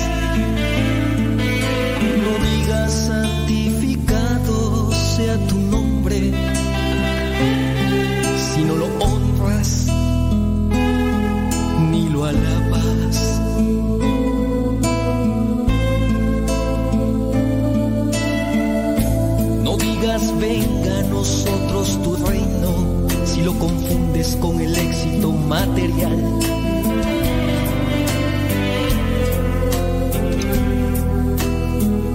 No digas hágase tu voluntad, si no la aceptas cuando es dolorosa.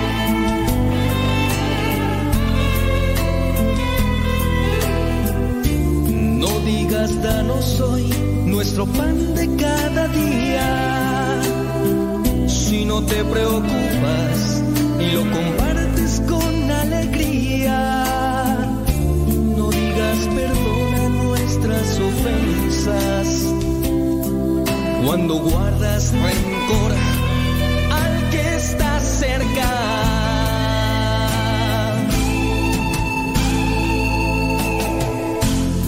No digas líbranos de toda tentación cuando todavía tienes la intención de seguir pecando. No digas líbranos del mal cuando todavía, cuando todavía tomas partido por él. No digas amén si no has entendido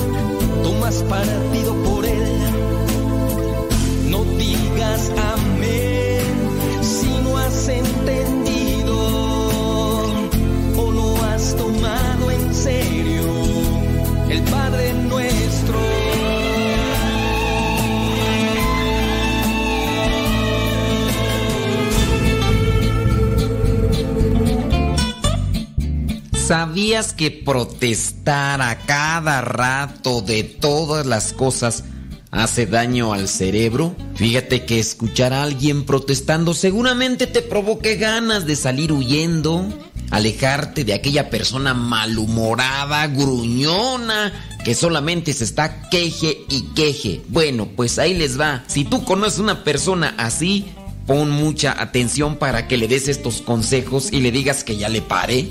La ciencia explica que una cascada de reclamaciones, además de llenar los oídos y colmar la paciencia, afecta negativamente a tu cerebro y al funcionamiento de tu cuerpo. Sí, pero no en el caso de la persona que recibe. Bueno, también, pero más en la persona que está gruñe y gruñe. Por eso se le dice gruñón. Si tú eres la persona que tiene la costumbre de criticar a todo y a todos, el efecto se aplica a tu salud mental. Claro está, la persona que recibe este tipo de quejas también sale afectada, pero no en la misma medida como aquella que está nada más quéjese y quéjese. Eso sí, sin darnos cuenta, la costumbre de estar protestando, quejándose, acaba en cierto modo formando parte de nuestra vida si lo hacemos una y otra vez. Para evitar o reducir los daños, algunos conocedores, consultores, psicólogos nos enseñan que debemos de evitar en lo más posible este tipo de actitud.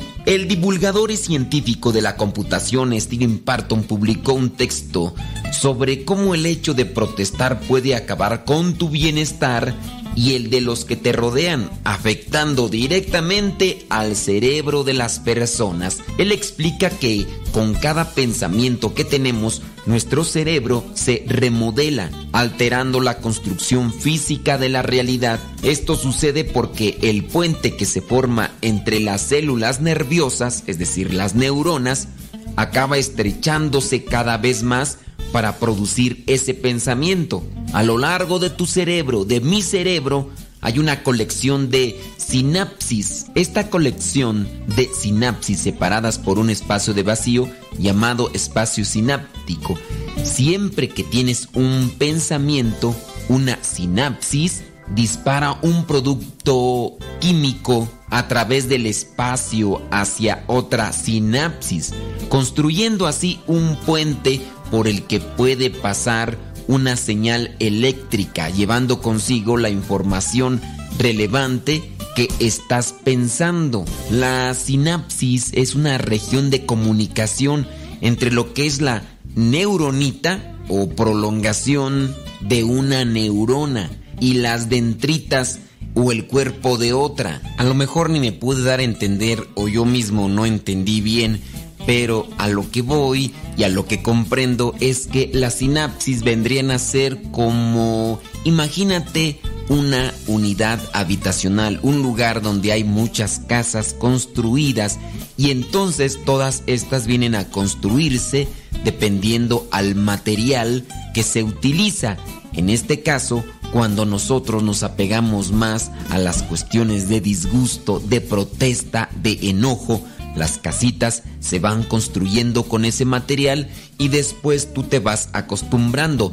Dicho sea de otro paso, si tú utilizas lo que son palabras de caridad, de amor, de alegría, también aquellas casitas se van construyendo con ese material y a la vez tendrás una consecuencia dependiendo de las muchas casitas que tengas construidas con ese material. En su caso, si construyes casas hechas con palabras positivas buenas, tu vida será feliz, serás alegre, pero si no, serás una persona un tanto gruñona y amargada con el paso del tiempo. También dice el científico que cuando escuchas mucho bla bla bla bla que es negativo, tu cerebro se relaciona con la otra persona en virtud de aquello que tenemos en el cerebro y que se llama neuronas espejo. En esta experiencia, la empatía con el otro hace como que intentemos sentir la emoción que está sintiendo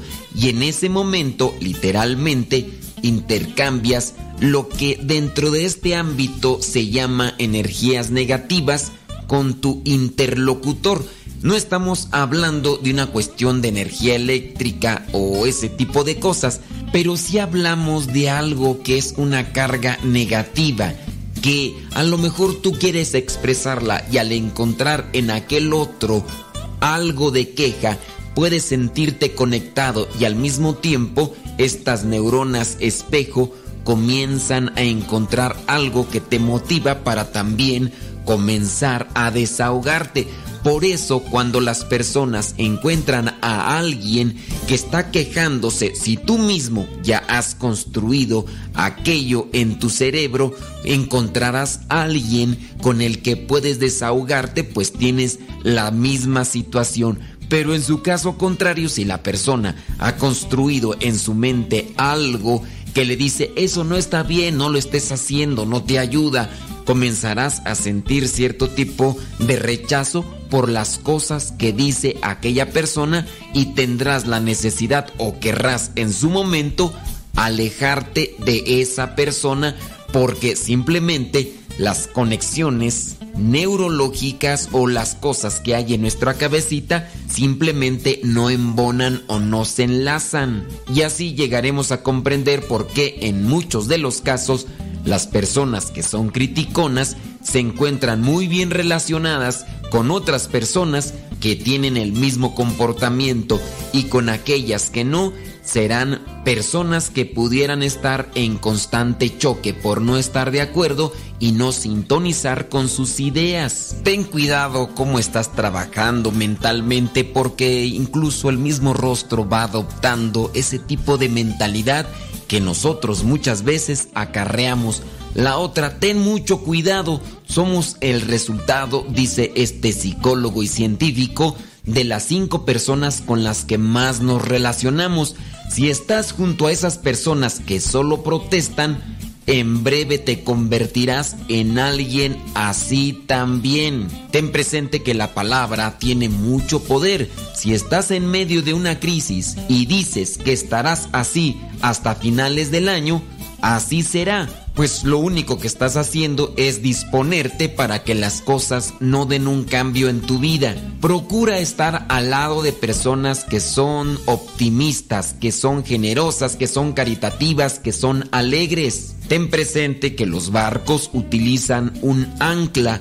El ancla simplemente es un pequeño artefacto de metal que llega a lanzarse para que después éste logre enterrarse en la arena o la tierra debajo del agua y así el barco pueda detenerse, aunque no es igual de grande que el barco, pero puede ser que al encontrar dónde anclarse, el barco simplemente no pueda moverse y así nosotros en ocasiones tengamos esa misma postura. Recuerda que protestar es un hábito, un mal hábito y eso puede cambiarse. Dicen los científicos que nuestro cerebro tarda 21 días en entender que creamos un hábito. Después del hábito se convierte en rutina. Por eso evita mantener actitudes negativas, ya que estas después de muchos días se te van a hacer rutina y sin darte cuenta las vas a tener y quizá estés haciendo que los que te rodean pasen un mal rato. Intenta cambiar de tema cuando te encuentras con una persona que comienza a protestar, eso será lo mejor.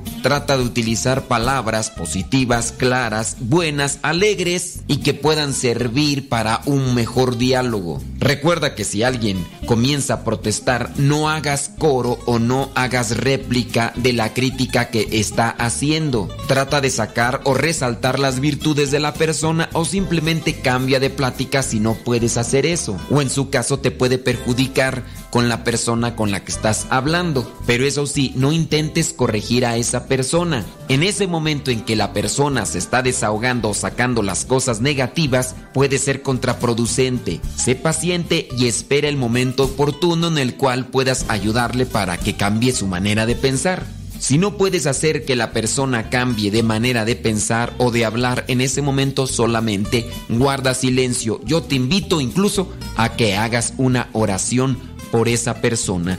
Recuerda lo que dice Romanos capítulo 12, versículo 2.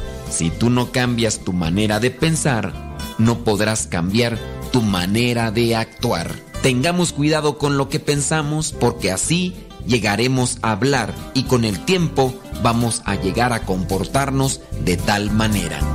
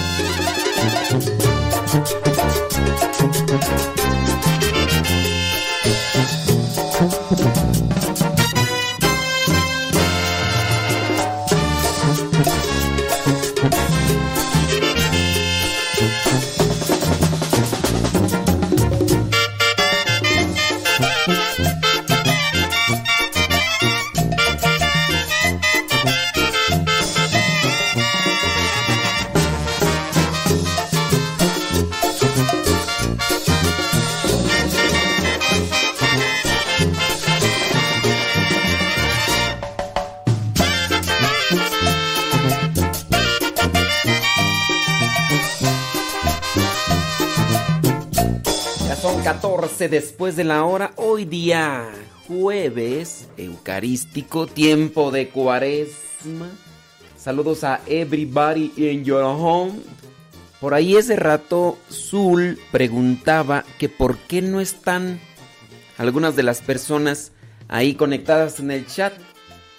Bueno, ellos y ellas en este tiempo de cuaresma han propuesto no entrar a chatear como lo hacían antes de cuaresma. Así efectivamente.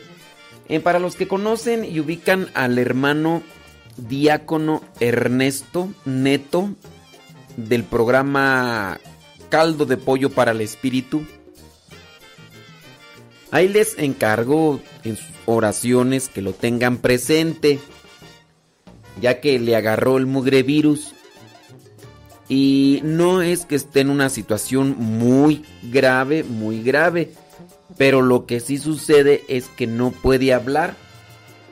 Está de hecho aislado porque salió positivo. Y dice que pues ahí está, me mandó mensaje, me dice pues no puedo hablar. Eh, podría ser el programa ahí. Podría ser el programa ahí en, en, su cuarto, donde está recluido, pero tiene que guardar reposo. Tiene que guardar reposo. Y pues resulta que comenzó con los malestares y recibió las indicaciones de guardar reposo. Pero guardar reposo es estar acostado, no tener movimiento. Y andaba él haciendo varias cosas. Y es que también hay un desgaste emocional y también psíquico en el sentido de que puede ser que no andes afuera echando carretillas ni eh, botes de cemento ni nada, como se hace a veces en un trabajo físico, pero cuando estás trabajando sentado en la computadora y haciendo esto, haciendo lo otro, eso también trae un desgaste.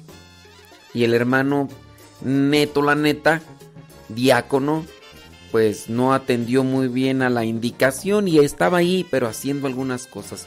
Y eso pues le agravó en su salud porque eh, tener, ah, es que tengo que entregar esto, tengo que hacer esto, tengo que hacer lo otro, tengo que hacer aquello. Y pues, pues ahí en esa cuestión este tuvo que dejarlo. Tuvo que dejar esa cuestión para para ponerse bien. Así que ahí les encargo que, que hagan una oración por el diácono Ernesto. Sí, sí, sí. Y ya llegué. Abuelita, soy su nieto y ya llegué.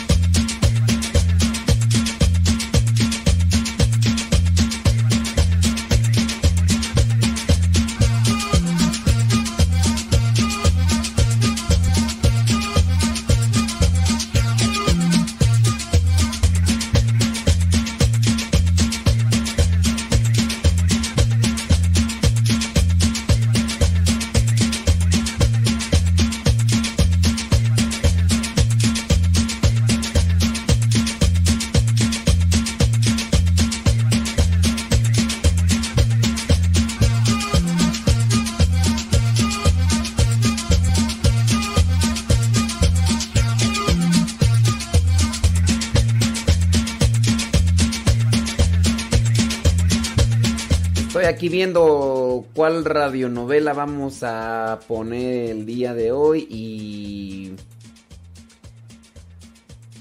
dentro de los procesos vamos a poner el proceso a un mal hijo.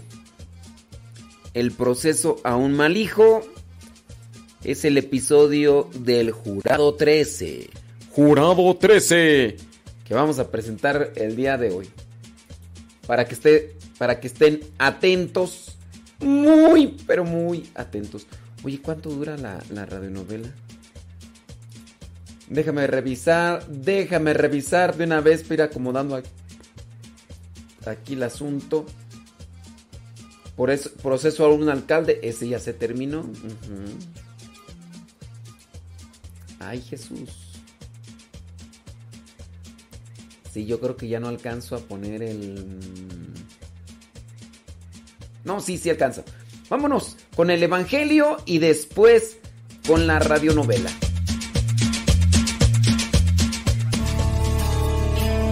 En estos momentos vamos a escuchar la palabra de Dios. Dispón tu corazón para que el mensaje llegue hasta lo más profundo de tu ser.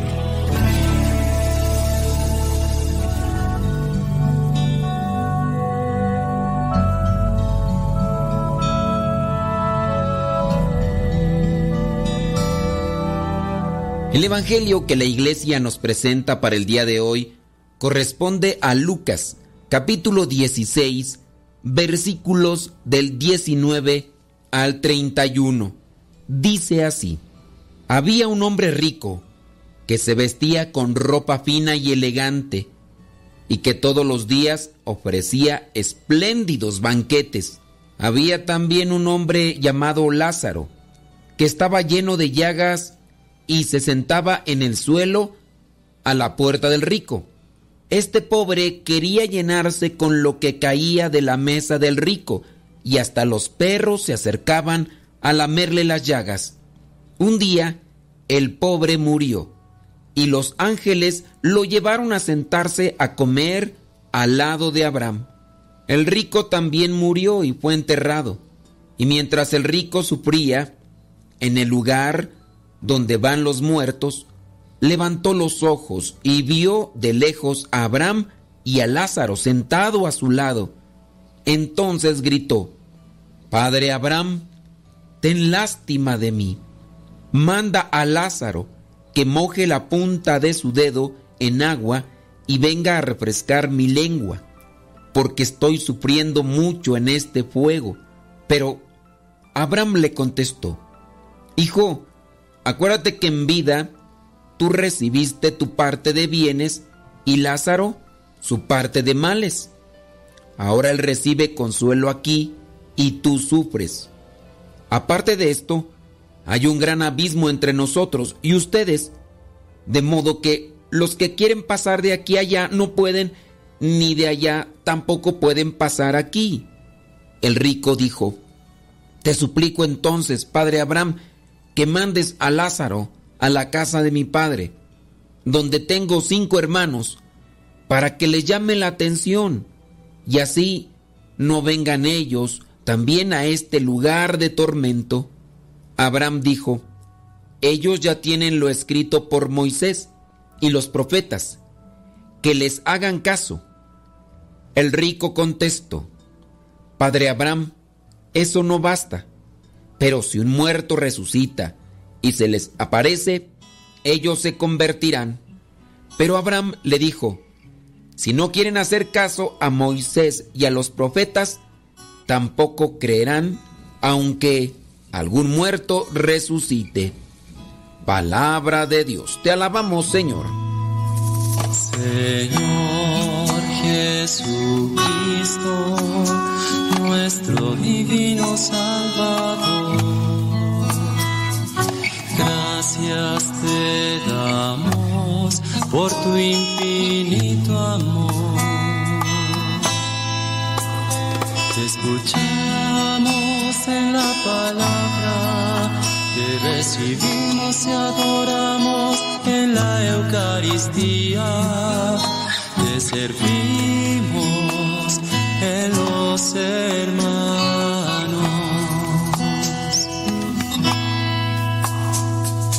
Que seamos misioneros como lo quieres tú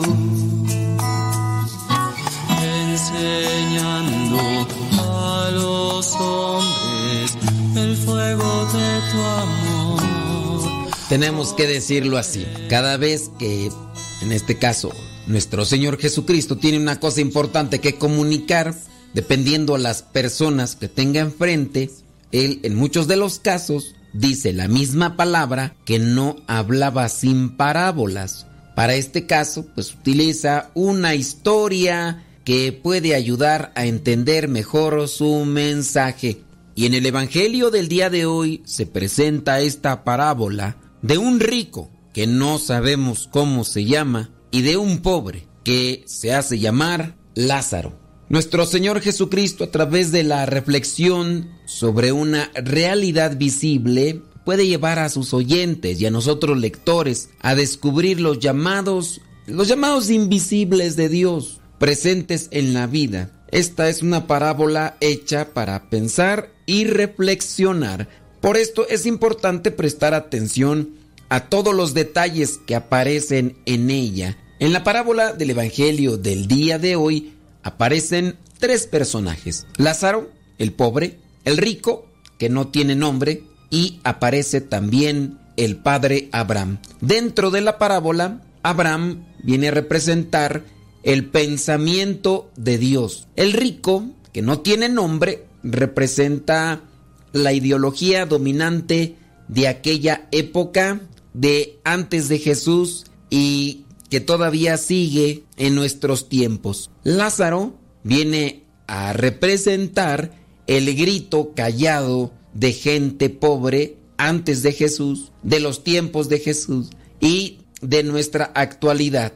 La situación del rico y del pobre representa los dos extremos que siempre existen en la sociedad.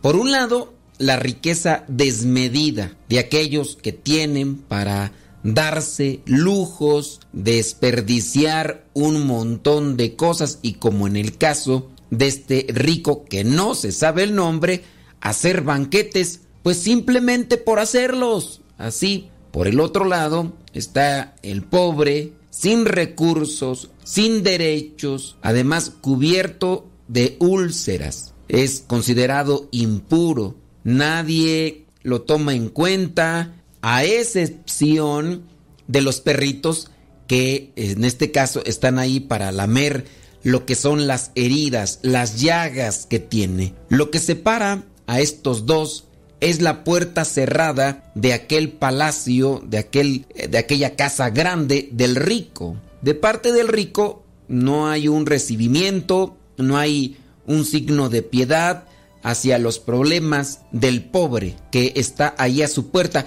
y que incluso por lo que se percibe, este rico que no tiene nombre sí sabía el nombre de aquel pobre. Por eso es que le dice a Abraham que le diga a Lázaro, es decir, él sabe su nombre, pero no atiende también a sus necesidades, solamente atiende a lo que son sus gustos, sus pasiones desordenadas. Esto de tener nombre y no tener nombre viene a reflejar algo en la parábola. Cuando se rescata que el pobre se llama Lázaro, también se da a entender que el nombre de este pobre ya está escrito en el libro de la vida. Y eso es a lo que debemos de tender, que nuestro nombre sea escrito en el libro de la vida, de la salvación.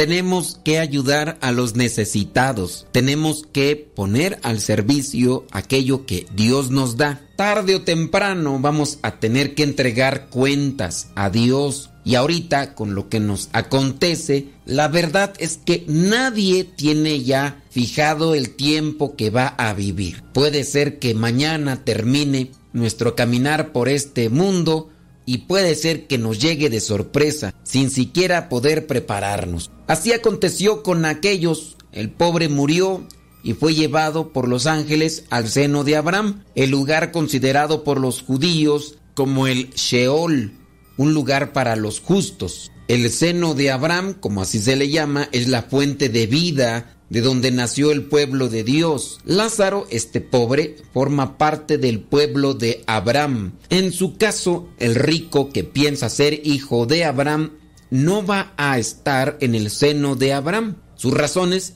ya las conocemos. Esta parábola en boca de Jesús nos da a conocer en cierto sentido qué es lo que sucede después de esta vida. El seno de Abraham no es lo mismo que el cielo. Recordemos que el cielo o el paraíso llega a abrirse hasta después de la muerte y resurrección de nuestro Señor Jesucristo. Pero vendría a ser ese umbral hacia la entrada del reino de los cielos, el reino de Dios. Podríamos decir la antesala, que no hay que confundirlo con lo que en algún tiempo se llamó el limbo. Los judíos ya tenían su nombre y le decían Sheol. A ese lugar era donde iban los hombres justos. Hay muchas personas que se enfocan más en el más allá y no trabajan en el más acá. Veamos pues que la parábola no está para revelarnos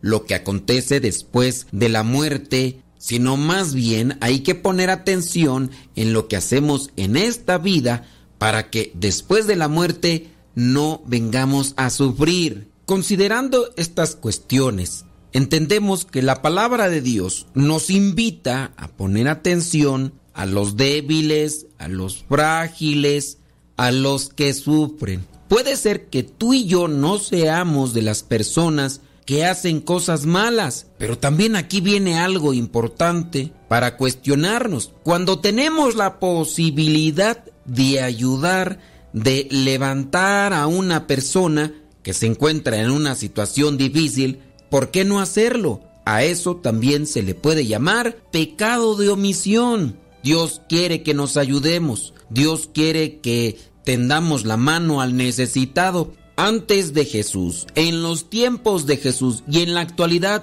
hay personas que sufren por la pobreza. Nosotros podríamos ayudarles o aliviarles en sus dolores y aflicciones. Hay personas que no quieren ayudar porque dicen es que este pobre, este indigente solamente utiliza el dinero para drogarse, las cosas materiales que obtiene va y las vende y después adquieren droga o cosas por el estilo. Puede ser que en algunos casos así suceda, pero ¿y qué hay de aquellos en los cuales las personas han estado pasando por situaciones adversas, ya sea por enfermedad, ya sea por esos accidentes imprevistos. A lo mejor se quedó sin trabajo, tiene muchas cosas que pagar, tanto la cuestión de sus hijos, de la renta, a lo mejor están viviendo muy limitadamente. Tendamos pues la mano para ayudar a aquellas personas que pasan por estas situaciones lamentables y crudas. No nos vamos a salvar pues solamente por orar, sino también tenemos que obrar en la caridad. Apartándonos un poco de lo que vendría a ser esta reflexión, hay que señalar que la palabra de Dios hay que saberla interpretar. Aquí está tocando un tema escatológico, está hablando sobre una situación después de la vida como se trata de una parábola, no podemos tomarlo de manera literal. En este caso, cuando habla de aquellos que han muerto, no es que sea una realidad, ya murió, ahora viene, o algunos los hacen llamar supuestamente con cierto tipo de fórmulas. No sucede así. Si bien hay acontecimientos inciertos, nosotros debemos de tener mucho cuidado. Recordemos que paralelamente a nosotros está un mundo espiritual que no vemos. Está ese mundo espiritual donde habitan los demonios, los secuaces del maligno. También dentro de ese mundo paralelo espiritual están los ángeles. Dios nos defiende con sus santos ángeles pero no así pueden venir los que ya han muerto. Hagamos caso a la palabra. Esa es la recomendación de Abraham para con aquel rico que no tiene nombre. Hagamos nosotros caso a la palabra de Dios. Llenemos nuestro corazón y nuestra vida de esa palabra que nos levanta, que nos anima y nos conforta y nos concede su paz pero al mismo tiempo vivamos en la caridad. Soy el Padre Modesto Lule de los misioneros servidores de la palabra. La bendición de Dios Todopoderoso, Padre, Hijo y Espíritu Santo, descienda sobre cada uno de ustedes y les acompañe siempre. Vayamos a vivir la palabra. Lámpara es tu palabra paso, luz de mi sendero. Lámparas tu palabra para mis pasos. Luz de mi sendero. Luz, tu palabra es la luz.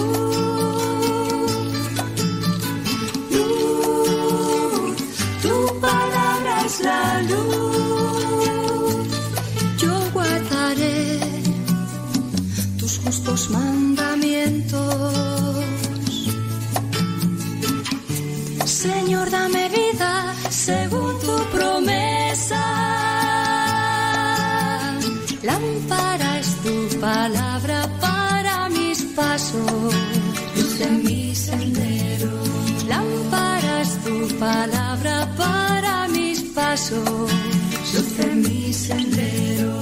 Luz, tu palabra es la luz. Luz, tu palabra es la luz. Mi vida, Señor, está siempre en peligro.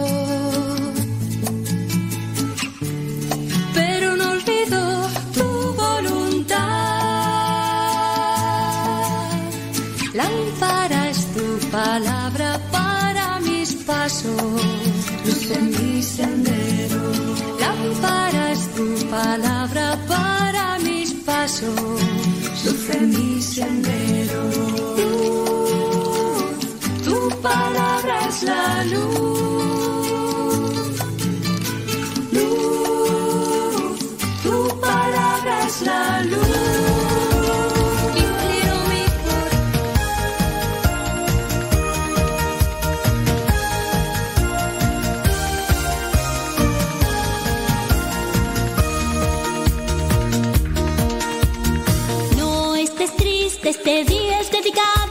Señor.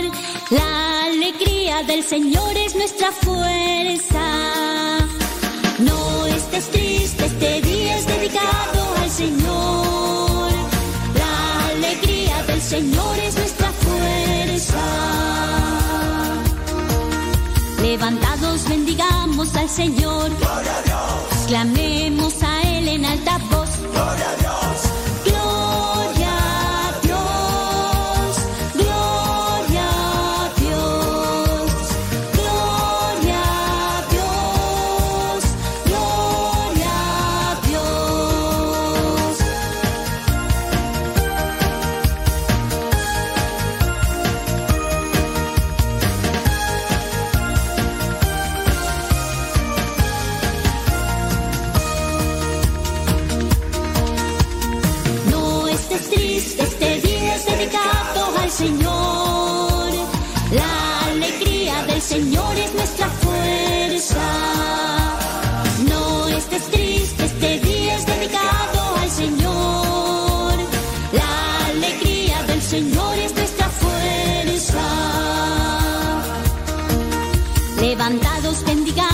Señor.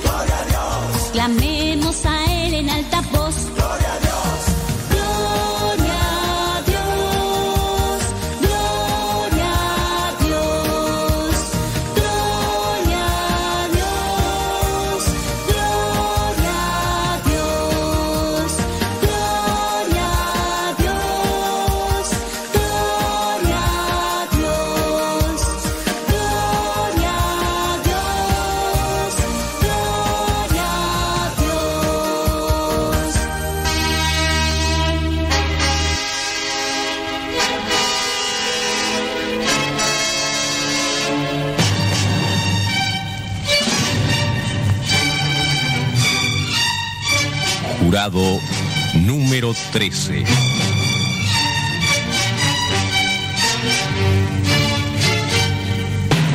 Porque en este tribunal del pueblo hay doce jurados y uno más, usted.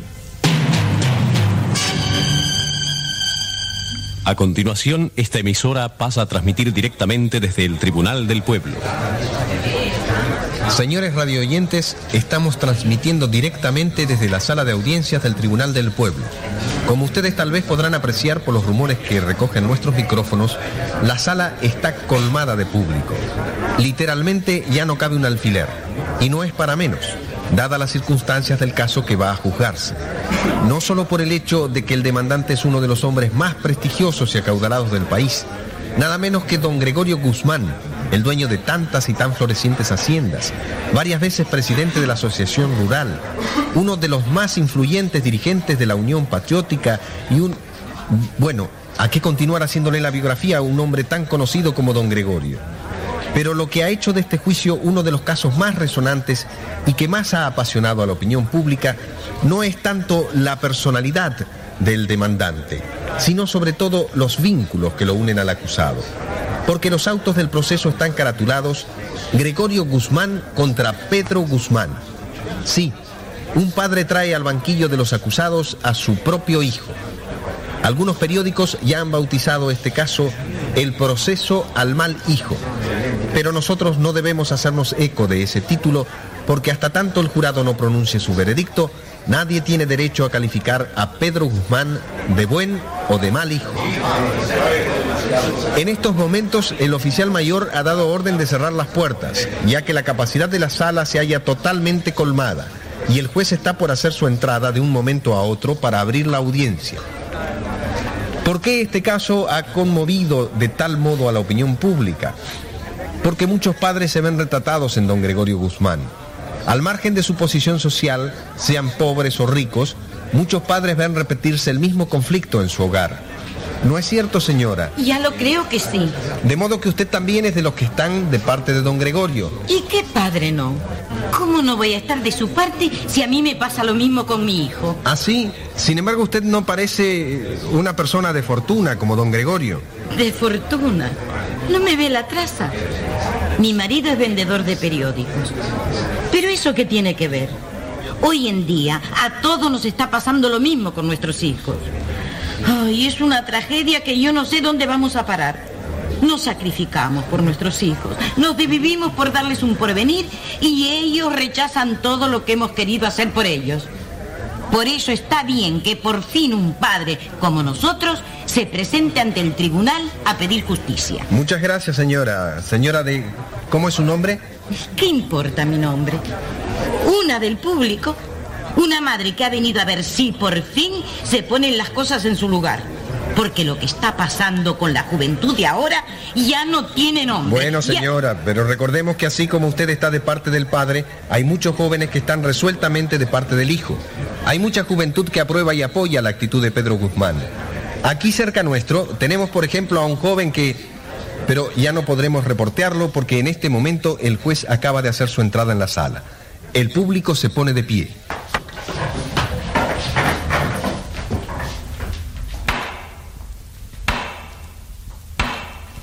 El Tribunal del Pueblo va a sesionar. Declaro abierta la audiencia.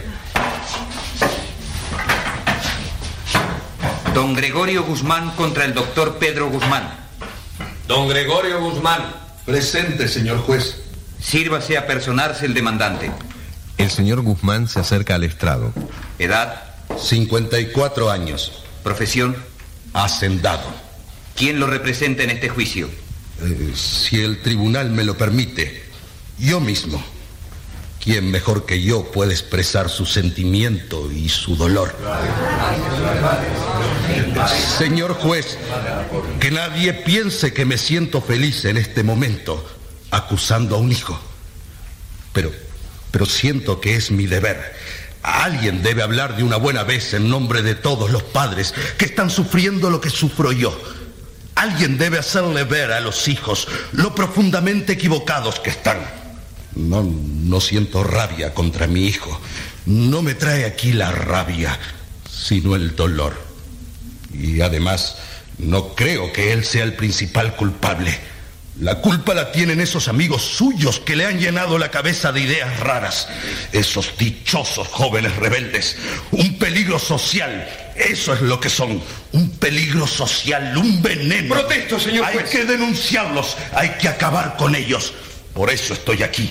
Para denunciarlos. Para que se los condene. Protesto, señor juez. El acusado hablará cuando se le llame. Silencio en la sala. Señor Guzmán, limítese a exponer su caso absteniéndose de calificativos. Mi caso es muy simple, señor juez. es el de miles de padres. Mi caso es este.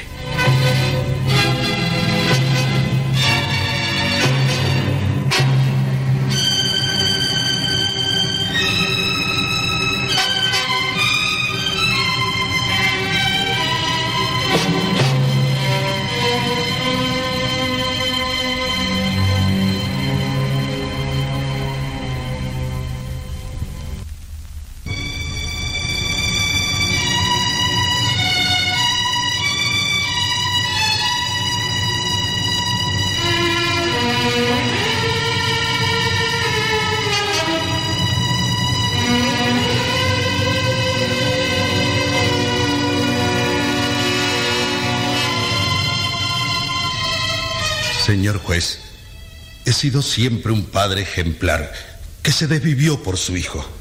Si fui reuniendo hectáreas y hectáreas de tierra, fue sobre todo con la ilusión de dejárselas un día a mi hijo y que él siguiera mis pasos, ocupando poco a poco mi lugar. Pero no comprende, papá, que eso es justo. Silencio, Pedro. Ahora me toca hablar a mí. El acusado debe guardar silencio hasta ser convocado. Prosiga, señor Guzmán. Le di una carrera. Abogado. Dispuso de todas las facilidades para estudiar. Un verdadero privilegio de la fortuna. Qué orgulloso me sentí cuando se graduó con medalla de oro. Pensé que por venir brillante la espera. Imagínese, señor juez, con mis relaciones, con mis vinculaciones. Estoy conectado a bancos, a consorcios financieros, a empresas poderosas. Podía ser el abogado de las empresas que eligiera. Podía... Iluso de mí. Señor juez, le ruego me permita interrogar a mi testigo. Que pase el testigo. Se aproxima y toma asiento junto al estrado el testigo de la acusación. Nombre. Raimundo Elizalde. Ocupación. Hacendado. La acusación puede proceder a interrogar a su testigo. Raimundo, pocos días después de recibirse Pedro, te visité en tu casa. ¿Qué te fui a pedir? Yo tenía que entablar pleito contra el Estado por un asunto de expropiación de tierras. Un asunto multimillonario. Tú viniste a pedirme que le diera una oportunidad a tu hijo. Que lo nombrara mi abogado en ese pleito. Comprenden, señores jurados. Era un asunto enorme. Iba a ganar un honorario fabuloso. Y además se llenaría de prestigio entre todos los propietarios rurales. Tenía su carrera hecha. Yo al principio vacilé. Un abogado nuevo, recién recibido. Pero Gregorio tanto me rogó, me suplicó. ¿Cómo negarme a ayudar al hijo de mi mejor amigo? Accedí. Gregorio salió de mi casa tocando el cielo con las manos. Pero al día siguiente regresó deshecho. No, no, no lo entiendo. No puedo entenderlo. Debe haberse vuelto loco. ¿Sabes lo que me ha dicho? Que se niega absolutamente a tomar el caso. ¿Te das cuenta, Raimundo? Después de todo lo que he hecho para ayudarlo, esa bofetada. De modo, pues, que se negó a tomar el caso. ¿Por qué razón? Pregúnteselo a él, señor juez. Que le repita lo que me dijo a mí. Doctor Pedro Guzmán, ¿qué razones tuvo usted para negarse? Bueno, señor juez, yo... Repítelo. Díselo al juez, al jurado. Yo no he estudiado para eso. ¿Fue o no fue eso lo que me contestaste? Yo no he estudiado para eso. Silencio en la sala. Doctor Pedro Guzmán, ¿fue esa su respuesta? Sí, señor juez. Pero hay que... Está bien. Prosiga la acusación. A partir de ese momento me dio la espalda. Se alejó completamente de mi lado. No quiso saber nada de trabajar junto a mí. ¿Y fue eso una sorpresa para usted, señor Guzmán? ¿No había nada en la actitud anterior de su hijo cuando estudiante que permitiera presumir esa posición que adoptó después? Bueno, a decir verdad, señor juez, no, no lo sé. Yo siempre estoy absorbido por mis haciendas, por mis negocios. Desgraciadamente no tengo tiempo para conversar mucho con mis hijos. ¿Ves, papá? Yo siempre fui un desconocido para ti. ¿Y yo para ti qué soy? Me he desvivido trabajando por ustedes, para darles una posición, por abrirles camino en la vida. Por eso no tenía tiempo para conversaciones. ¿Entiendes? Las partes deben evitar los dialogados. Prosiga, señor Guzmán. Bueno, como le decía, señor juez, no quiso saber nada de trabajar junto a mí. Y en cambio, ¿a qué se dedicó? Eso es lo que me tiene más sublevado, más herido. Abogado de sindicatos campesinos. Abogado de sindicatos campesinos. Para eso sí estudió. Se imaginarán, señores jurados, lo que gana con semejantes clientes. que pueden pagarle? Nada. Vive miserablemente a salto de mata. Yo pregunto, ¿qué padre puede entender y aceptar semejante aberración? Ver que mi hijo, con toda su capacidad, con todos sus estudios, solo por rechazar mi ayuda, por no querer nada que le venga de mí, se suicida, se convierte en un muerto de hambre, en un fracasado. Fracasado para ti. Yo estoy muy contento. Contento. Pero ¿de qué puedes estar contento? Vean los señores jurados. Es un Guzmán. ¿Cuántos quisieran tener esa suerte, ese privilegio? Es abogado, es brillante. Podría estar ganando lo que quisiera a mi lado. Miren, miren tan solo cómo está vestido. No tiene ni ropa decente para presentarse ante el tribunal. Protesto, señor juez. Los hombres no valemos por la ropa que llevamos. Se hace lugar a la protesta de la defensa. El demandante debe abstenerse de apreciaciones lesivas. Pero no es una insensatez, señor juez, una locura. Hacer trizas un porvenir brillante, condenarse a ser un triste abogaducho de campesinos inservibles solo por llevarme la contraria. O si no, ¿por qué? ¿Por qué? Eso es lo que no consigo entender. ¿Por qué? Por eso acudo a este tribunal. Señor juez, hay miles de padres como yo, angustiados, alarmados. Vemos a nuestros hijos extraviados. Quieren vivir su propia vida, quieren seguir su propio camino, echar por la borda todos nuestros años de lucha y de experiencia. La vida tiene que tener un sentido, un orden, pero ellos están empeñados en hundirse en el desorden, en el sinsentido, en la locura. Silencio en la sala. Señor Gregorio Guzmán, gracias por ahora. A su asiento. Sírvase comparecer la defensa. Frente al estrado ahora, el doctor Pedro Guzmán. Es un momento de gran tensión. Podemos confirmar lo señalado por la acusación. El acusado viste en forma sumamente modesta. Nombre, Pedro Guzmán. edad, 29 años. ¿Asumirá el propio acusado su defensa? Soy abogado, señor juez. ¿Admite como exactos los hechos que ha referido su padre? Desde el punto de vista de él, posiblemente son exactos, señor juez. ¿Y desde el suyo?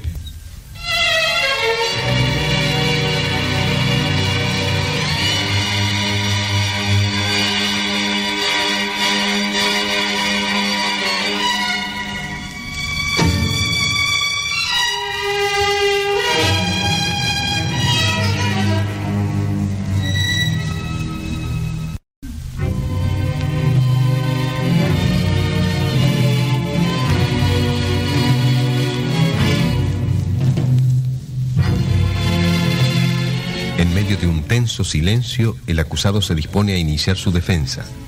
Pues, desde mi punto de vista, señor juez, que es el punto de vista de miles de jóvenes, quizás se me comprenda mejor si se me permite comenzar interrogando a mi primer testigo. Proceda. Gracias, señor juez. el testigo de la defensa. Eduardo Saldivia es un compañero de la universidad. Una sola pregunta, Eduardo. ¿Cómo está distribuida la tierra en América Latina? El 2% de los propietarios poseen las dos terceras partes de la tierra. Oye bien el jurado. Apenas el 2% de los propietarios, dos de cada 100, poseen las dos terceras partes de la tierra. ¿Y cuántos campesinos no poseen nada de tierra, ni un palmo propio? 80 de cada 100 campesinos. carecen absolutamente de tierra. Eso es todo. Gracias, Eduardo. Protesto, señor juez. ¿Qué tiene eso que ver Mucho, con... papá, mucho. Si alguna vez hubieras querido entenderme, dialogar de veras conmigo, te habrías dado cuenta. Para ti, que tú y un puñadito de afortunados como tú acumulen las dos terceras partes de la tierra, mientras casi todos los demás campesinos tienen que contentarse con un pedacito con el que se mueren de hambre, o con nada, eso a ti te parece justo, normal. Pero a mí no. Protesto, señor juez. Mi hijo está tratando de convertir este juicio en propaganda política. Estoy tratando de explicar. ¿No preguntabas por qué? Bueno, este es el por qué. Lo que para ustedes está bien, para nosotros los jóvenes, no está bien. Lo que para ustedes es el orden, para nosotros es la injusticia, la explotación, el desorden. Señor juez, ¿podría interrogar brevemente al testigo de mi padre, el señor Elizalde? Está autorizado. El señor Elizalde. Señor Elizalde, usted declaró que mi padre quiso ayudarme haciendo que usted me confiara un importante juicio, ¿verdad? Bien. De ganar ese juicio, ¿cuáles habrían sido las consecuencias? Habrías ganado un honorario de varios millones. Eso para mí. Pero, ¿y para los demás? ¿Cuáles habrían sido las consecuencias? ¿Las consecuencias? No, no comprendo la... Vamos, señor Elizalde, usted me comprende perfectamente. Si usted gana ese juicio, ¿cuántos campesinos perderán su tierra? Se quedarán sin nada. Eso no es cosa mía. Mi reclamo es absolutamente legal, plenamente ajustado a derecho. Esas tierras son mías, me pertenecen. Sí, dentro de las leyes de la sociedad actual es legal, pero inhumano. Estamos en el Tribunal del Pueblo. Cuando la ley permite a un solo hombre acumular enormes extensiones de tierra, muchas más de las que necesita para su sustento, se puede actuar dentro de la ley y sin embargo vivir en la injusticia.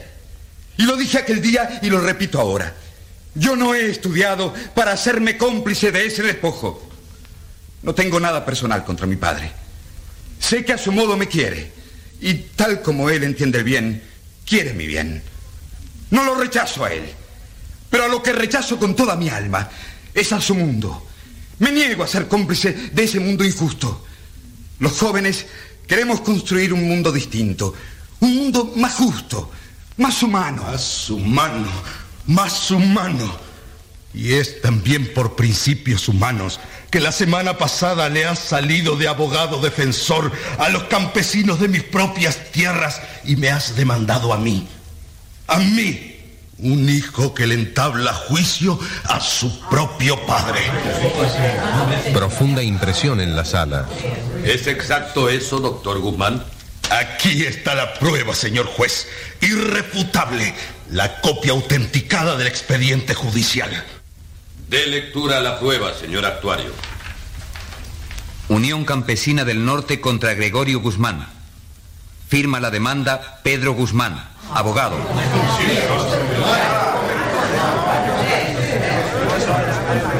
¿Desea hacer algún comentario, doctor Guzmán? Por supuesto, no me fue agradable entablar juicio contra mi padre. Pero tampoco me era agradable ver la situación degradante en que mi padre tiene sumidos a esos campesinos. Además, no podía fallarle al sindicato recién formado. Tenía que dar un ejemplo de unidad hasta el sacrificio. De modo que ser leal al sindicato es más importante que serlo con tu padre. Ustedes lo han oído, señores del jurado. Solo les pido que hagan justicia. No, no contra él. Pero juzgándolo a él, estarán condenando todas esas ideas locas, peligrosas, que le llenan la cabeza a los jóvenes de ahora. Esas ideas que están destruyendo a la familia, socavando a la sociedad, volviendo a los hijos contra sus padres. Señores del jurado, ustedes tienen una grave responsabilidad. Salvar a la familia. El jurado puede retirarse a deliberar. Deberá decidir con serenidad e imparcialidad si el doctor Pedro Guzmán es culpable o inocente. Declaro levantada la audiencia.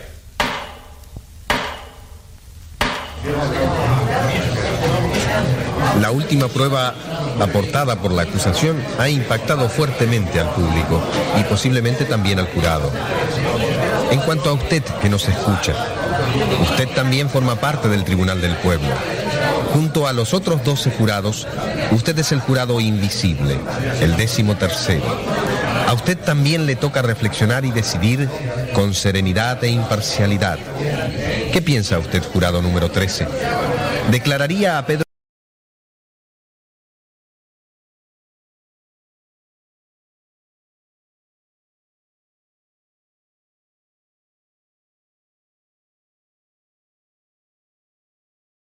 Usted es el jurado invisible, el décimo tercero.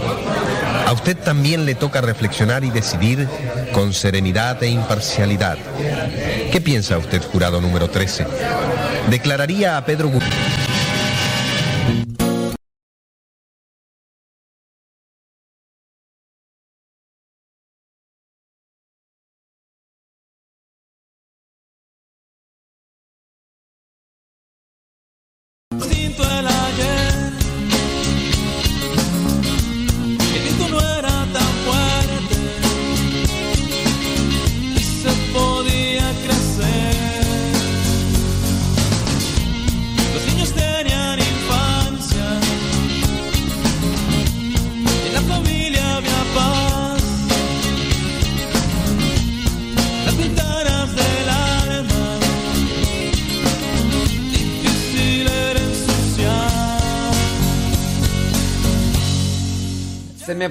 Internet unos segundos, pero era ya al final de la de la radionovela, donde se invita a reflexionar sobre este episodio del mal hijo.